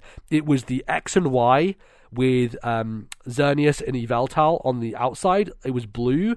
Looks so so cool. Probably one of the best looking special edition uh, 3DSs. Um, so yeah, that that was another one that I saw a bunch of people in the community getting and was a little jealous of, as well as the Fire Emblem one. The Fire Emblem one also very cool, but that was a regular 3DS and not an XL, so it was less appealing, I think, because it was. Um, you know, by that point in time, people were kind of moving on, I think, to to the next version. So I think that um the Animal Crossing Switch one looks very good, and I know that it's Yeah. very popular online. Um, definitely. real clean finish. But yeah. hmm Yeah. So loads of special editions out there. Most of them we don't own, but you know, I don't know. I'll probably hit a midlife crisis soon and start buying stuff. So who knows what's going to happen? I mean, I've owned my Switch for five years, so if Nintendo don't bloody well put out a Switch Pro, I might have to get a second Switch. I don't know. I I mean, like the OLED seems so appealing. Um, yeah, yeah. If they do like a fancy Advance Wars reboot camp Ooh. OLED Switch, there we go. Ooh, that's, what that's this delay's tasty. all about. You know, that's Absolutely. it's coming. It's that coming. would that would be great. Um, so yeah. Our next email is from Wade, who's from Brisbane, Australia. It says, Hi guys, hope you're both well. The first time I emailed the pod, I called you both childless, childless Nintendo geeks. Then Bally Uh-huh. dropped the huge news about Baby Bally trademark on the ne- on the next episode. Well played, sir. I look forward to hearing what earth-shaking event NBZ is going to spring on us. It is funny that he mentions that because I think that was that was in our mind when we brought that email onto the show because like we very much knew that this was going Right. to happen and we, we still answered it. We still answered it as if you know Right. you know you're not going to have a child. So very funny. I first would like to acknowledge your hard work in keeping up your regular podcasting schedule, despite some major changes in your personal and professional lives. I have a four year old and a one year old, and getting time to even listen to podcasts is a, a precious commodity, let alone making time to record one. Awesome work, guys. My question for you is regarding games that do not get the recognition that they deserve, specifically games that innovated a mechanic or style of gameplay before a later, more famous game uh, became the more prominent example. For me, it is the Sega Master System game Wonder Boy 3 The Dragon's Trap, released in 1989. This game is basically a fully featured Metroidvania and was released five years before Super Metroid. I love both games and am not someone who gets hung up on defining game categories, but cannot feel that the Metroidvania genre glosses over Dragon's Trap despite it birthing the genre fully formed. It obviously has its fans, as the incredible remake shows, but deserves a much lower, larger audience. Do either of you have a similar example? Thanks again, Wade. Thank you, Wade. Um, yeah, I, I want to try that Dragon's Trap remake. It looks really nice. Like the, the kind of like polish of coat of paint they put on it is, is very cool. I did hear that it's like it's a little not janky, but it's a little uh, underbaked when it comes to those systems. And I and I wonder if that's the thing here, right? Is that ultimately the game that gets remembered for being the one that kind of does it right is the game that basically isn't the first to the bat, right? Like even if Wonder Boy was the first to bat, Super Metroid was the one that made it good, you know. And not to say Wonder Boy is bad, but like Super Metroid really uh, nailed it basically out the gate. And and Um, it's almost like the game that can nail the stuff that goes beyond the mechanic is the game that sticks in a way. Because Super Metroid, Yes. as great as it is mechanically, is remembered for its eeriness, its bosses, its music, it, its presentation. Like it goes Right. beyond just the the nuts and bolts. Yeah, which is why another good example is Wolfenstein 3D and Doom, right? Doom is often remembered as like the innovator in the first person shooter genre, despite the fact that Wolfenstein 3D came first and kind of paved a path for Doom to follow. But really, you know, Wolfenstein is is cool, like it's it's got all of those mechanics, but ultimately Doom is the game that really made it interesting from a level design perspective and from a like, you know, atmosphere and kind of like all those kind of like iconic elements. You know, Super Metroid is iconic. I wouldn't call Wonder Boy iconic. And same with Doom and Wolfenstein, right? Doom is iconic just because of all those elements that came together to create this thing that was larger than the sum of its parts, um, while also being one of the first to kind of do it properly. So, so yeah, I, I think there's definitely a lot of examples of this out there, and a lot of them are probably very old games because of you know how far we've come with video game genres anymore. You know, I would say like maybe the most modern example is PUBG and Fortnite, where like Fortnite has kind of become the de facto battle royale, even though it basically just ripped off PUBG and was like Fortnite was a failing game. It's so funny to me that Fort like Fortnite was this thing that you heard about at events for like eight, nine years of like Epic's making this game. It's this survival thing. It was basically trying to be Minecraft, um, and then they're like, well, this is failing. Let's just steal what PUBG did and all of a sudden it's the biggest game in the world because they provided a, a free to play model to it and you know just built it out as this this entire thing and because it did it in such a smart and effective way that targeted you know a different audience an audience of younger people um, it became the de facto thing, uh, even though clearly PUBG was the thing that did it first. But even then, not even PUBG was the first thing that did it. PUBG was like a spin off of a bunch of mods that had been happening in the Arma community, like spinning off of DayZ, if we want to talk about like going back to like that type of stuff. Like, uh, Player Unknown started by doing stuff like DayZ and then uh, managed to kind of like work in these other mods. And like I think PUBG started as a mod for uh, one of the Arma games anyway. So like you can really trace the origin back, but really, if the genre finally stuck fully with Fortnite in terms of the wider public consciousness. Um, so yeah, this kind of stuff doesn't happen too often anymore, but I would say that's kind of the best modern example of it. A game that I actually own but never really played a ton of, uh, but often gets overshadowed by other games and was arguably the first in the genre, I believe, is actually Jet Force Gemini on the N64. Okay, For like, yeah. for like the third person shooter kind of thing. You know, I mean, Fortnite wouldn't exist without Jet Force Gemini. Sure, of honest, course, like, yes. you know. Thanks, So- Rare.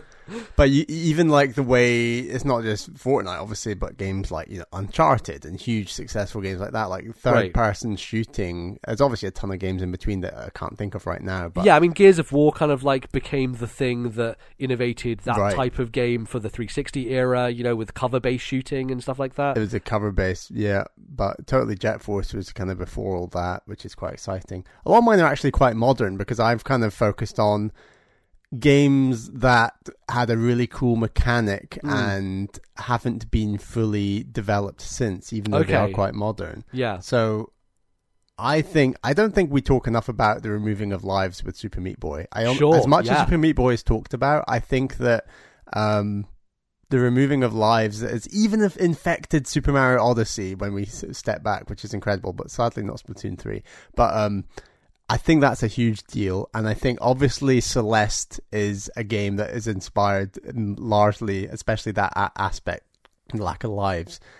But then a game like Celeste, with its co- Coyote time and other stuff it does mechanically, really hasn't been replicated since. I don't think in the 2D platforming space. And like two 2D platformers are a really weird modern genre. And the interesting thing about Super Meat Boy and Celeste is that they're like modern incarnations of that genre, where there used to be so many 2D platformers, and now it feels like there's hardly any in comparison. Like I think that. I think that the history books will look back on Celeste as the one when really Meat Boy was kind of carving out. The, both of them are innovative and, and Yeah. and game changing in their own way, but I think Meat Boy arguably was the first and has the more the it it, it has the bigger ideas first, if that Mm. makes sense. As much as Celeste has cool ones. It fundamentally changed the idea of what a platformer could be with like how short the levels were, how quick burst everything was, you know? Mm. Like that's a thing that has become almost a subgenre of platforming because of Super Meat Boy because it it basically looked at the trends of what was happening in platforming games and kind of bucked all of them. Uh, and I think that's why it kind of stands out as like something really special. Yeah. I I actually had Rayman Origins on here, which is almost like a kind of takes what Super Meat Boy did, but then applies it to more traditional platformers where Mm, like the levels shout, are yeah. longer. But I think Rayman Origins doesn't get enough credit to be like a as a modern 2D platformer that really did excellent stuff um, generally across the board. And Um, and on Meat Boy and Celeste, I'd I'd argue stuff like um you know.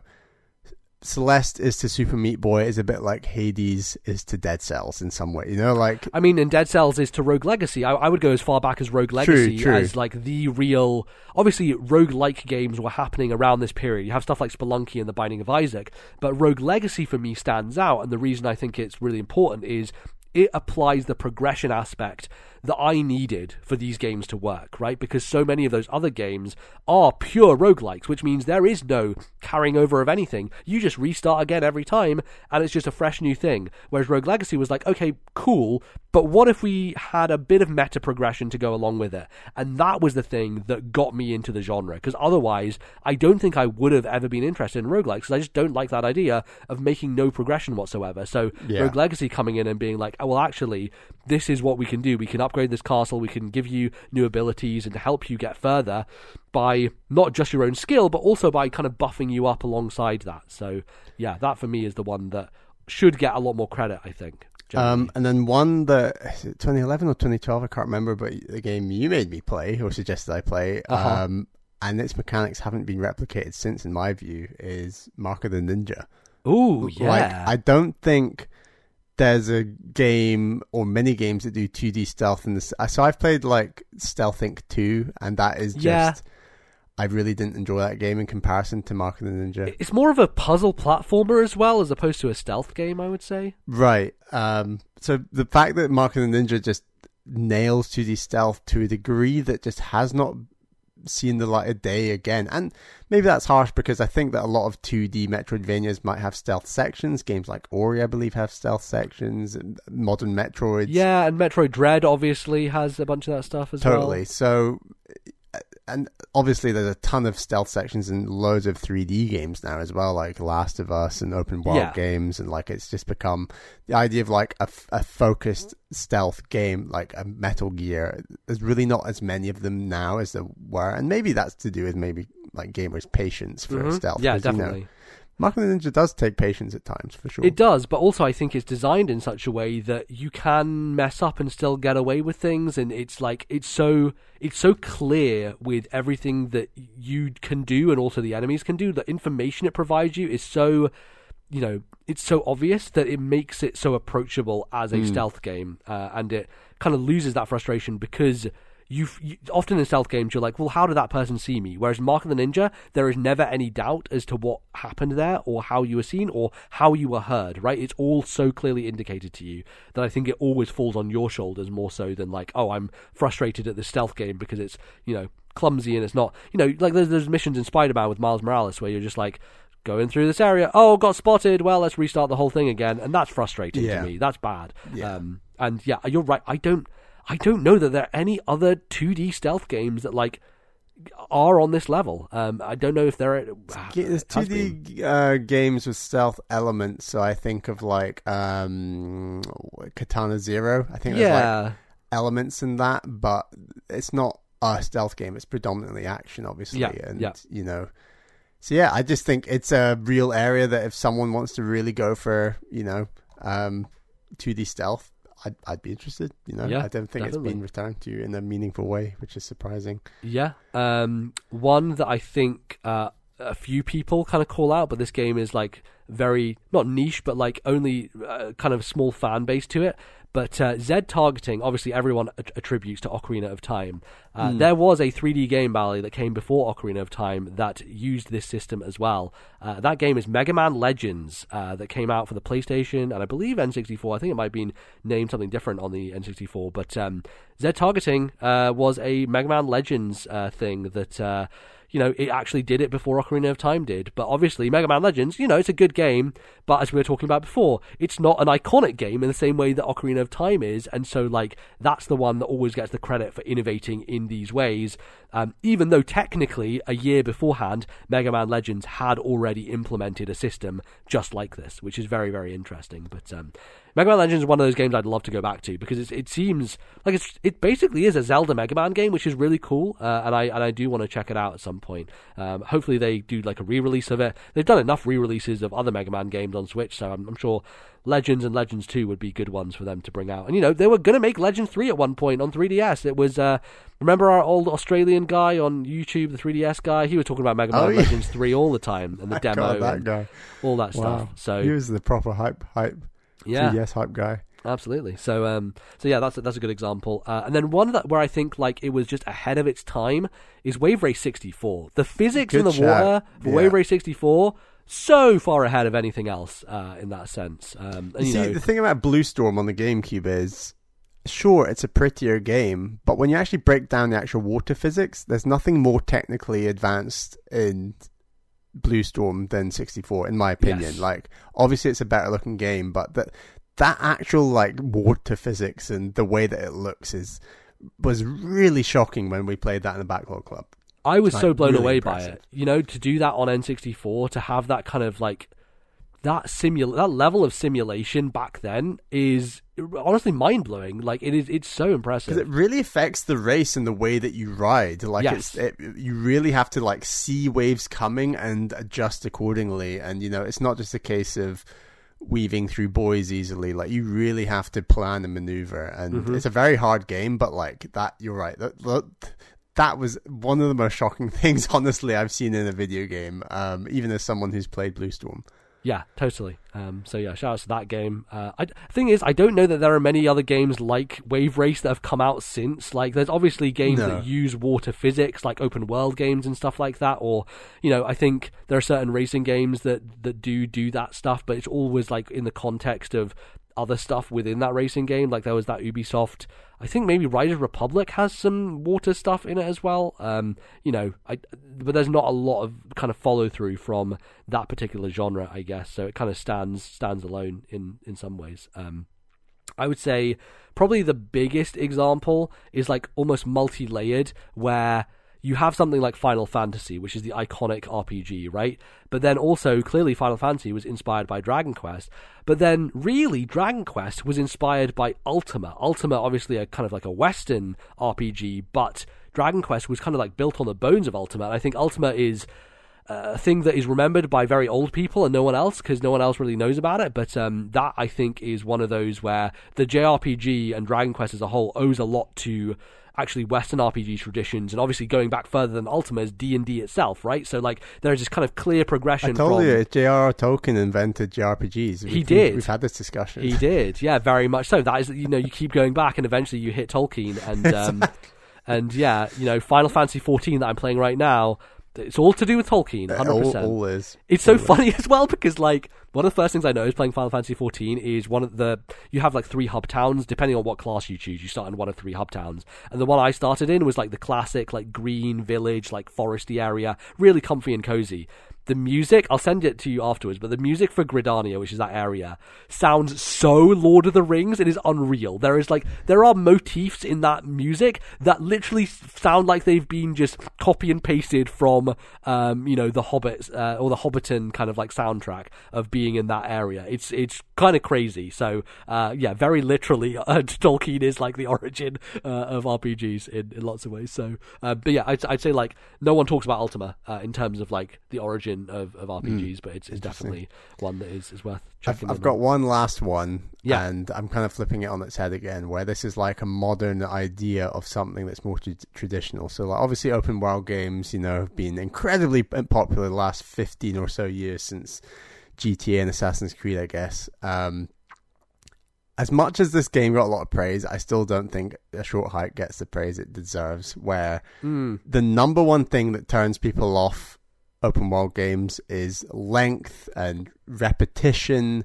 And you know they people might have played a handful of open world games and thought "Oh, right well i don't really want to play another one because it's so long. I don't just want a cluster of you know um icons to go and check out. And you know as much as there's great games that do that you know i think there's a lot of the industry that is quite burned by it uh, including us at times. And obviously breath of the wild in 2017 reinvented a lot of these ideas and that was great. And that got ton of praise, deserves all the praise it got. We love Breath of the Wild.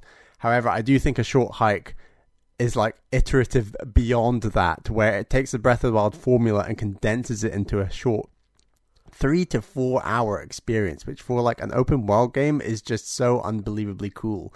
And I know a short hike came out fairly recently, like last three, four years. Yeah, I mean, like a short hike is very clearly inspired by Breath of the Wild, right? Like you can see but that. and there's not been enough time for a short hike likes if that makes sense you know so so maybe i'm i'm jumping the gun but Yeah. my point is like it's such a great idea that i want to see more small open world games Sure. able to do something similar and it's we've not had that yet and i just think a short hike and i've obviously pushed really hard in our top 50 games Uh-huh. all time for it but like that game is actually unbelievable and i love it Yeah, I mean, I, I wouldn't fully agree with it just because I think that it it basically takes what Breath of the Wild did um, and does a lot of similar things. Um, and obviously, like visually, it's definitely calling back to other stuff. But I do I do like that idea of a smaller open world game. Um, and yeah, you're right. I don't know that there are any other games that have yet to do that. So it's um, it definitely stands out at the moment. Um, so we'll see. We'll see in the future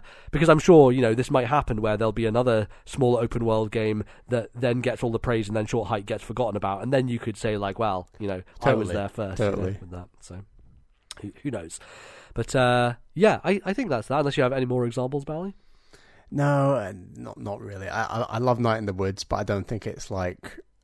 I still don't think that game gets the recognition it deserves, but that's a slightly different question. Sure, yeah, totally. Um, awesome. Well, I think that's going to wrap us up for today's show. Uh, well, for part of it anyway. If Part you, if you're someone who has played Live A Live, then stay tuned after the credits because uh, Bally and I will have a bit of a spoiler-filled chat about that game. But uh, if not, uh, then we will leave you here and we will uh, send you off with all of our links and things. Um, so obviously, you can uh, find us in various places on the internet. On Twitter, we are at TNL Podcast, where you can go for updates about what's happening and stuff like that. And sometimes when YouTube videos versions of the podcast break, like happened last time, uh, that is definitely something to be updated on. So you can go there for that. You can also follow me at Lord NBZ. Bally, where can they find you? I'm on Twitter at Ballyman91. That's B A L L Y M A N 91. Fantastic. You can also find the show in various places across the internet. We're on Spotify, we're on Stitcher. You can download us on any podcasting app. Uh, just search for This Nintendo Life and you can subscribe to us, and we'll pop into your feed every couple of weeks with a new episode. So, good thing to do, as well as review us on Spotify if you have not done that yet and you don't listen on Spotify. It's very easy. Go to the app, listen to us for like one minute, and they'll let you review us and give us a star rating. And that would be very appreciated because it helps a different audience kind of find the show. And, and that'd be really, really good because you know, Spotify is the kind of biggest uh, platform for discovery for podcasts these days, as Apple Podcasts has kind of fallen off. So, uh, yeah, any help with that would be very appreciated. So go over. Thank you to everyone who's given us a rating so far. 'cause we've got- Absolutely. We've got, quite a few, which is awesome. Yeah, uh, you can, of course, obviously support the show if you so wish to get bonus podcasts where we talk about not Nintendo stuff, um, as well as like bonus little conversations about things like the Queen dying, which is probably what we're going to talk about this time. Um, and you can support us over at Patreon if you go to patreon.com slash this Nintendo Life, uh, and you can choose a tier there to support us. And we have some people to thank for supporting us, Bally. Yes, we have a new $10 tier patron that we would like to thank. That is Wicked Gamer UK Alan. Thank you for your $10 tier support. Um, and thank you to all of our $10 tier patrons. They are Zach S., Atari Alex, Thomas, Matthew, Albert, and Wicked Gamer UK Alan, as I just mentioned. Um, but thank you to all of our other patrons. It's hugely appreciated the support you give the show. Um, it really keeps the show on the road, and we, we really appreciate that. Absolutely. Yeah. Should also say we're gonna do a show in a week's time, and there's a game that NBZ and I have been playing Uh-huh. and messaging furiously back and forth about. Um, Uh-huh. It's called a game called Immortality. You might have Uh-huh. heard about it, and we've got a lot to say about that game. So I think we're probably going to do some spoilery thoughts, but also some non-spoilery thoughts on the game. So you, you won't, won't want to miss that one. Yes, that'll be our Nintendo show, so that'll be on Patreon next week. Uh, if you would like to uh, take a listen, yes, it's uh, uh, everyone should play that game. I think uh, it's wild. Uh, it's it's a crazy crazy experience and worth experiencing. So yeah, definitely Sure. worth checking out. Um, cool. Uh, also, sh- want to shout out the Discord as well. We have now got a Splatoon channel in there. So uh, if you want to match up with people and play some games with friends, that's really good. One of the things I didn't mention actually when I'm talking about Splatoon 3 is how seamless and easy it is to play with other people on your friends list because the reason I was chatting with Devin last night is because he just messaged me on Discord being like, GG. I was like, what are you talking about? And then I realized he had been in my Splatoon 3 game for like the last two matches, um, and I just hadn't noticed because the game didn't tell me. I think you could do that in two. It was just a bit slower. Yeah, but like the game didn't tell me he was in there. I was like, Well, it should true. really tell you that your friend is in there. Also, like Zenith, who who's from our Discord, who popped in there. CRM Doodle popped in there. A few people popped in and played matches alongside me, and I didn't like. Sometimes didn't realize until like after the match was done. It's like, oh, that person was playing either against me or And with then me. plays Um, differently when he knows who he's playing. Like, if, do, if, he, yeah. if he sees me on the other side of the map, he will sacrifice his old whole team to just go after Bally right, right in the corner. It's like, Yep. Good Thanks. fun. It's good fun. Anyway, um, yeah. So if you do want to play Splatoon three with some folks, uh, head on over to the Discord, uh, and yeah, I'll be I'll be playing a bunch over there as well. So uh, yeah, you can hop on and check that out. Um, I think that's it. I think that's us, Bally. Uh, we'll uh, that is us. we'll be back soon. I think in a couple weeks' time, and uh, be able to talk about um, our further thoughts on Splatoon three and stuff. And Bally, supposedly, you know, Jeff Grubb said that the Queen dying may have impacted the Nintendo Direct, but recently he just said it I hasn't know. impacted it. So. Yeah. There might be a Nintendo Direct soon. Um, it might not work out well for our timing. I don't know what we want to do about that, um, but we'll see if we wanted to do a emergency episode if that even works out timing wise for us. We'll see. But if not, if one does happen, we'll probably talk about it the, the episode after. Unless Fingers like- crossed. I think the big rumor is obviously like Wind Waker and Twilight Princess Yeah. remasters on Switch, which is great. They did, Yeah. needed to come out three years ago, but anyway, if we get if it's like Zelda focused and we get Breath of the Wild two information, that would be unbelievable and gives us hope again for this game coming out in spring because at the Yep. moment it's not coming out in spring. No, absolutely not. Absolutely not. Um, so we'll see. Uh, and yeah, we'll we'll keep you up to date on Twitter and stuff like that if we are gonna jump in uh, and talk about that early. But we'll we'll see how time works because you know schedules and stuff like that. So we shall see. Anyway, thank you everybody for listening. We'll be back in a couple of weeks' time for guaranteed for sure to talk about more video games. But until then, thank you and goodbye.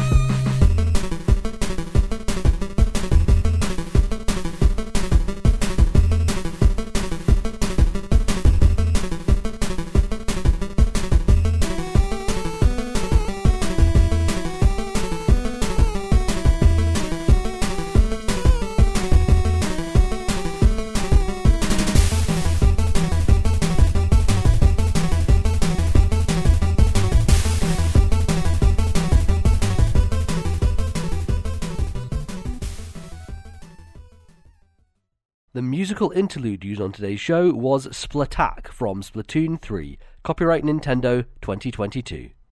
Alright, welcome back, you sickos, you anime weebs. We're here with the real deep dish on uh, Live A Live, a video game that came out um, that Bally has played and I have played now and finished. Uh, and Bally wanted to talk a bit more spoilers about because there's kind of like a structural thing that happens in the back half of this game.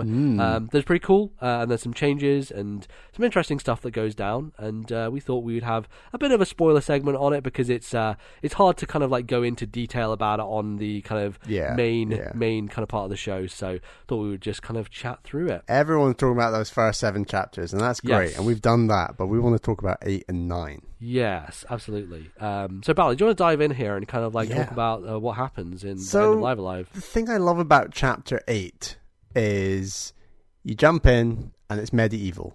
And you think, okay, right, well, we've done all these other themes. We've done the cowboys and the near future and Yeah. the far future and the prehistoric, and it's all been pretty good stories. A lot of them are very tropey, and that's okay.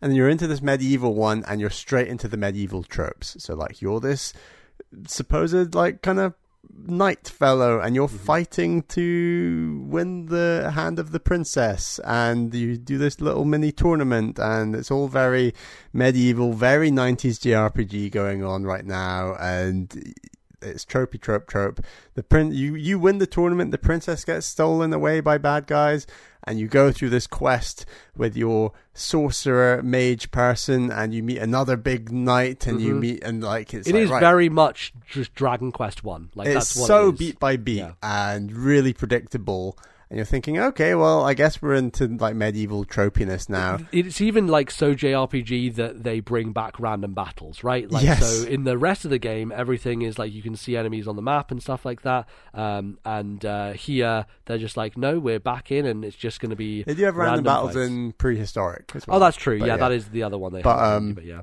and this this chapter is a bit longer now it's a feeling a bit more like adventure like as a result and then the it just takes a really really dark turn where you are essentially betrayed by the sorcerer in your team yes, um and he because he's the one you beat in the tournament at the beginning. of, He's the one you uh, beat in the that tournament at the beginning.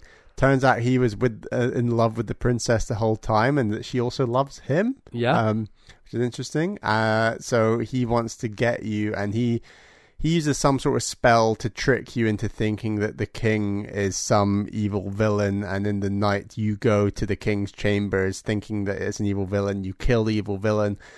It turns out he actually tricked you into killing the king, and you suddenly become an enemy of the realm, and you're like rejected from the castle, and you have to go out on this like you're essentially like running away from knights and things, and your character Orsted is just like, what is going on? And like it's it's really cool, and then eventually you come back and fight like um you fight like the big bad that's like well you fight him don't you and it kind of Yeah. all manipulates back on itself and turns out that you know the princess uh, then i think do you kill the mage and then she kills herself I think yeah, something really dark like that basically happens because it's almost a Romeo and Juliet thing where she Right. comes back and she's like, "Oh, what have you done? Like you're."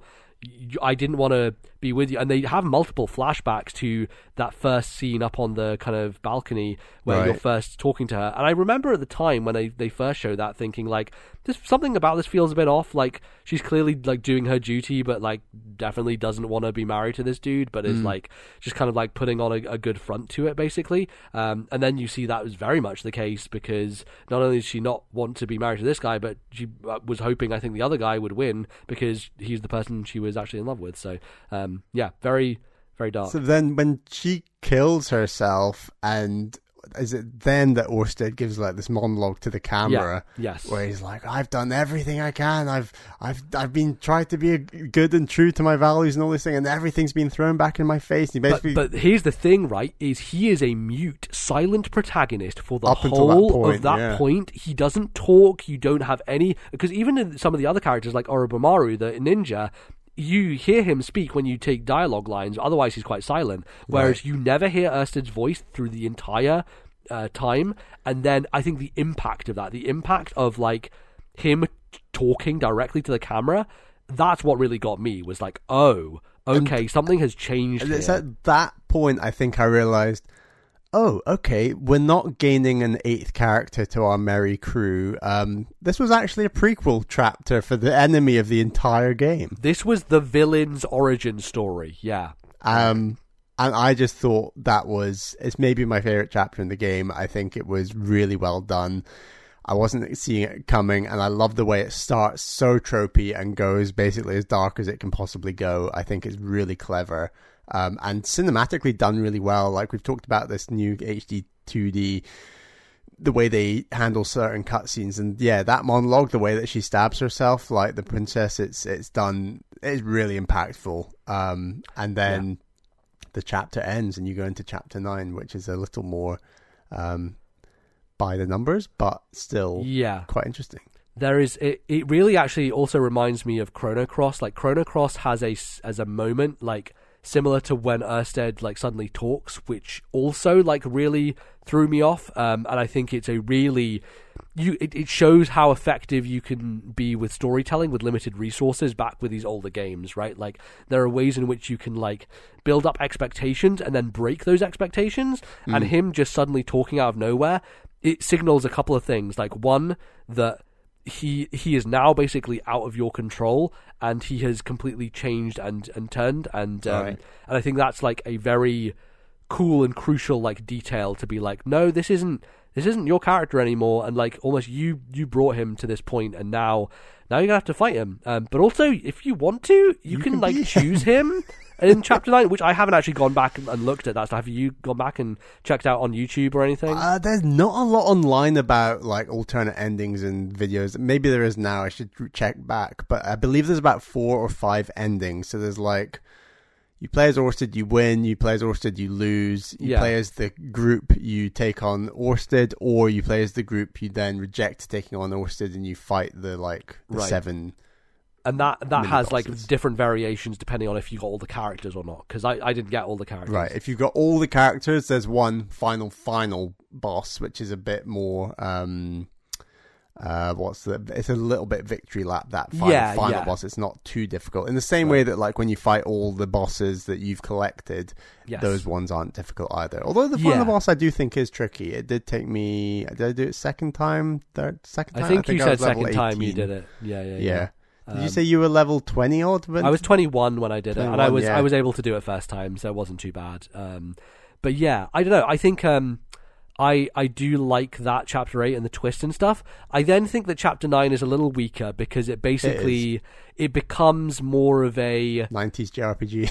yeah yeah. It's it's basically like okay, well you know you can go to the last boss now, just like Final Fantasy six is like well you Yeah. can go and fight Kefka, but you're just not going to have enough levels, you're going to be underpowered. Especially Final Fantasy VI is a bit brutal with it because you have like 12 characters in that game, and because you have to split yourself into three parties that all have to be competent, you have to have leveled everyone up basically, which Right. is a little bit annoying and like the worst part of that game. And if you want to do the full finish with seven characters and not get swept, you kind of have to do that a little bit here, where you the actually- natural.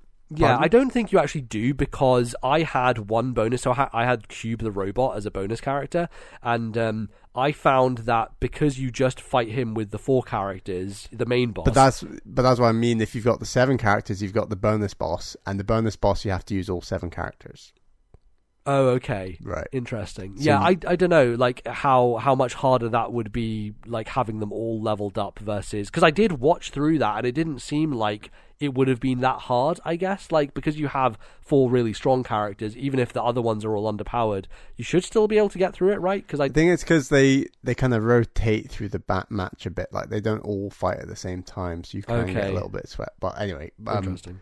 neither of us did all seven, and I think all No. seven would have taken a good extra amount of time. I actually Um, was thinking it wouldn't have taken that much longer, just because you just need to collect them. You don't necessarily need to level them up, right? So need, yeah, I mean, they've all got their designated like st- dungeon thing that you don't Yeah. necessarily have to do, but if you No. wanted, you'd get like their bonus item and ever so slightly more story. But um, yeah, as much as I agree, I don't think that chapter's the strongest, and it falls a lot into like the tropes. And there's a little, it's a little bit grindy, but it's not too bad as long as you're just it's not as bad as I thought it was going to be. no, because you're Um, just doing the level up. You're just doing. I just did the dungeons of the four characters I did, which were uh, Cube, uh, Shifu's apprentice. yes, because um, you can have multiple of the Shifu's yeah, apprentice, which is Oburu and um, Akira. They were like my team, and Yeah, so I did their four quests, and then I went and fought the boss and did it second time, and like that was I was very satisfied with how that all wrapped up, and it, that final chapter must have taken me four five hours maybe which is, is is much longer than the other chapters but yeah it's not too Yeah. bad and i don't think it's, it's as grindy as final fantasy 6 you're right no, And definitely not. i don't know Um, how else they necessarily would have wrapped it up um i know you said you would have liked a bit more reason why they were all there i i totally Yeah. agree i just Yeah. think there's little things you could have done, or just a cutscene of Orsted going like, "I'm going to summon all these characters to come and fight," or I don't know, some tropey stuff like that. You know? I think one it's maybe implied, right? But he the the demon is called Odio, and Yeah. every you realize every boss of each individual area has an incarnation of Od- or, Odio. Yeah, or their name is associated with Odio in some way, right? Um, like Odi uh, Io or whatever is the the samurai guy, and like Right. um, you know, the robot is like O zero D one zero or whatever, like because it's done with numbers instead. Um, so it's it's cool that they they almost thread that idea. Also, like I was thinking about this, and I because the the very first thing I ever did in Live A Live in the demo was start with the ninja scenario, and the start of that scenario shows um, the final boss talking to like three alien entities, like sitting on these pillows in front of him, and I thought that that would be a setup that then would be explained, but it feels like it's a setup that is then never explained, uh, but almost is implied by the end of the game where all, everything comes together. I, I don't know if you remember that, but that's like the start yeah. of that scenario, and that you never get much more kind of closure on that, which is weird. I was certainly there were certain storylines in those seven chapters where the the big bads, as it were, would might have like two sidekicks that they talk to and scheme, and yeah, the Japanese scenario is one of them. I think like Akira's was another one. I was like, one Yeah. of these is like the main thread, as it were, and I guess obviously it turns out that neither of the main thread. The main thread is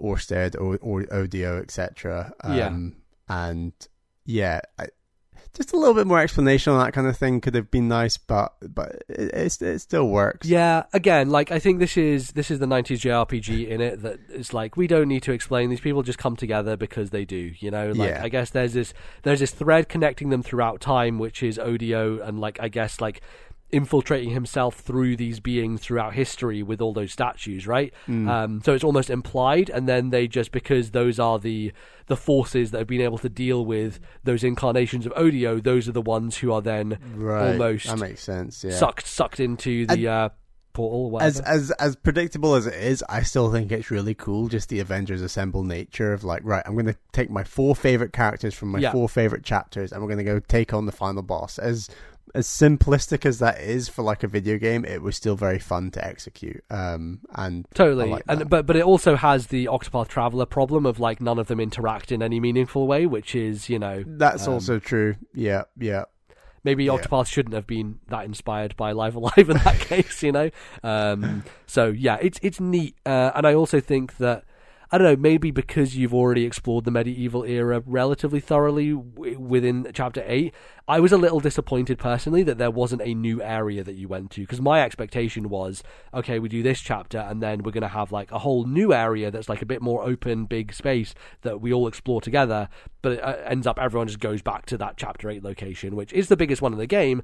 But also like I'd already explored it, so it felt like I mean, there's Okay, I'm kind of- certainly new dungeons and loads of new. yeah, the dungeons, dungeons are new, honest, right? um, but like the outside explorable space is all Yes. the same, so it just Yeah. feels like you're kind of retreading it a bit too much. Um, which sure, you know, and also I will say that like I was a little worried because some of the battles you get into are just like annoying in terms of taking out all the enemies. It could take a bit Hmm. of time, but there are certain moves that you get near the end, especially if you have certain characters like the Shifu, who has a move that basically is just like, "Hey, here's just fucking bunch of dragons. Uh, turn one, I can just do it every turn one," and it basically clears the entire screen. I was like, "Well, great, but that's, that's, good." where I think the final boss is a little bit clever in that it, you can't use those moves without the final boss retaliating Yes. brutally, where they force you to focus on aspects of the boss. which Right, I think is totally. nice. And Yeah, and that boss is cool. I think it's very it's very nineties JRPG. That final boss. It's It really so reminded me. Undertale, you know, like Yeah. you can see the Toby Fox's influence for the last boss of Undertale because like the eyes and the mouth and stuff,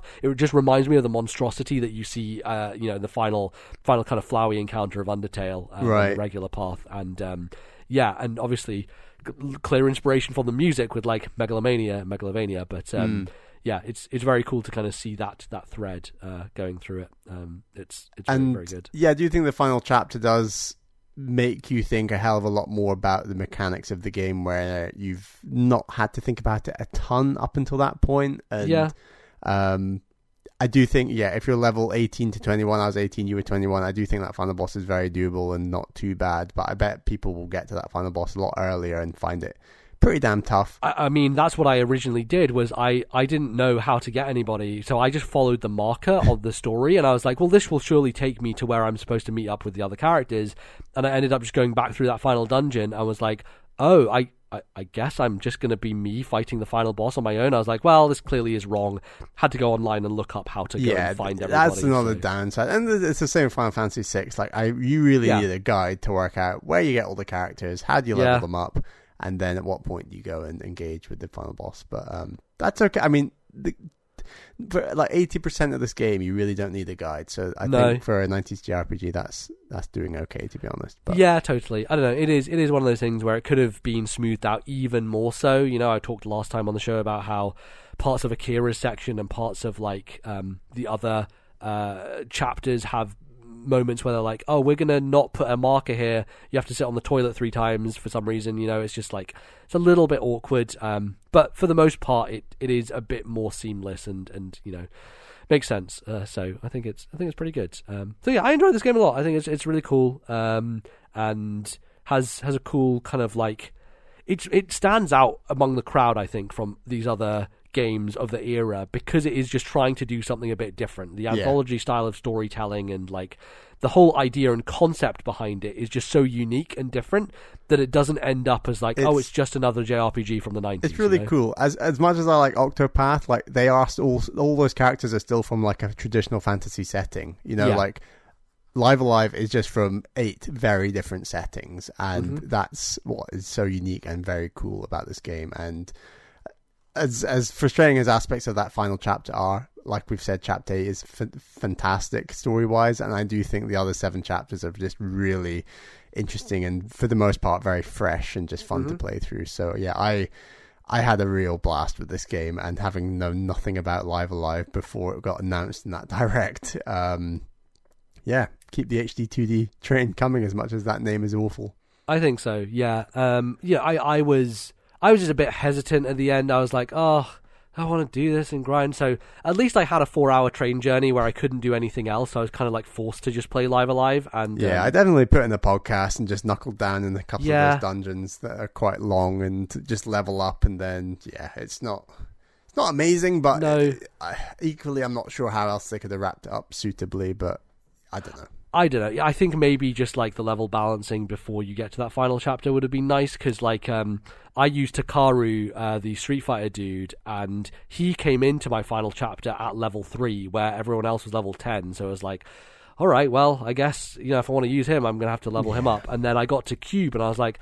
Well, he's a lower level now as well. I don't want to switch him out. But then you told me afterwards that Cube doesn't actually level up, which is weird. And he has this other robot part thing that you do with him. Yeah. So I don't know. Um, I think you know it has the Octopath problem of if they're not in your party, they're not going to gain experience, and so like Yeah. you, you kind of have to commit to four characters, which is why I was like, oh, all right, I'll just I'll commit to the Street Fighter dude, and you know it worked out in the end. You know I was able to beat the boss with no problem, so it was it was fine.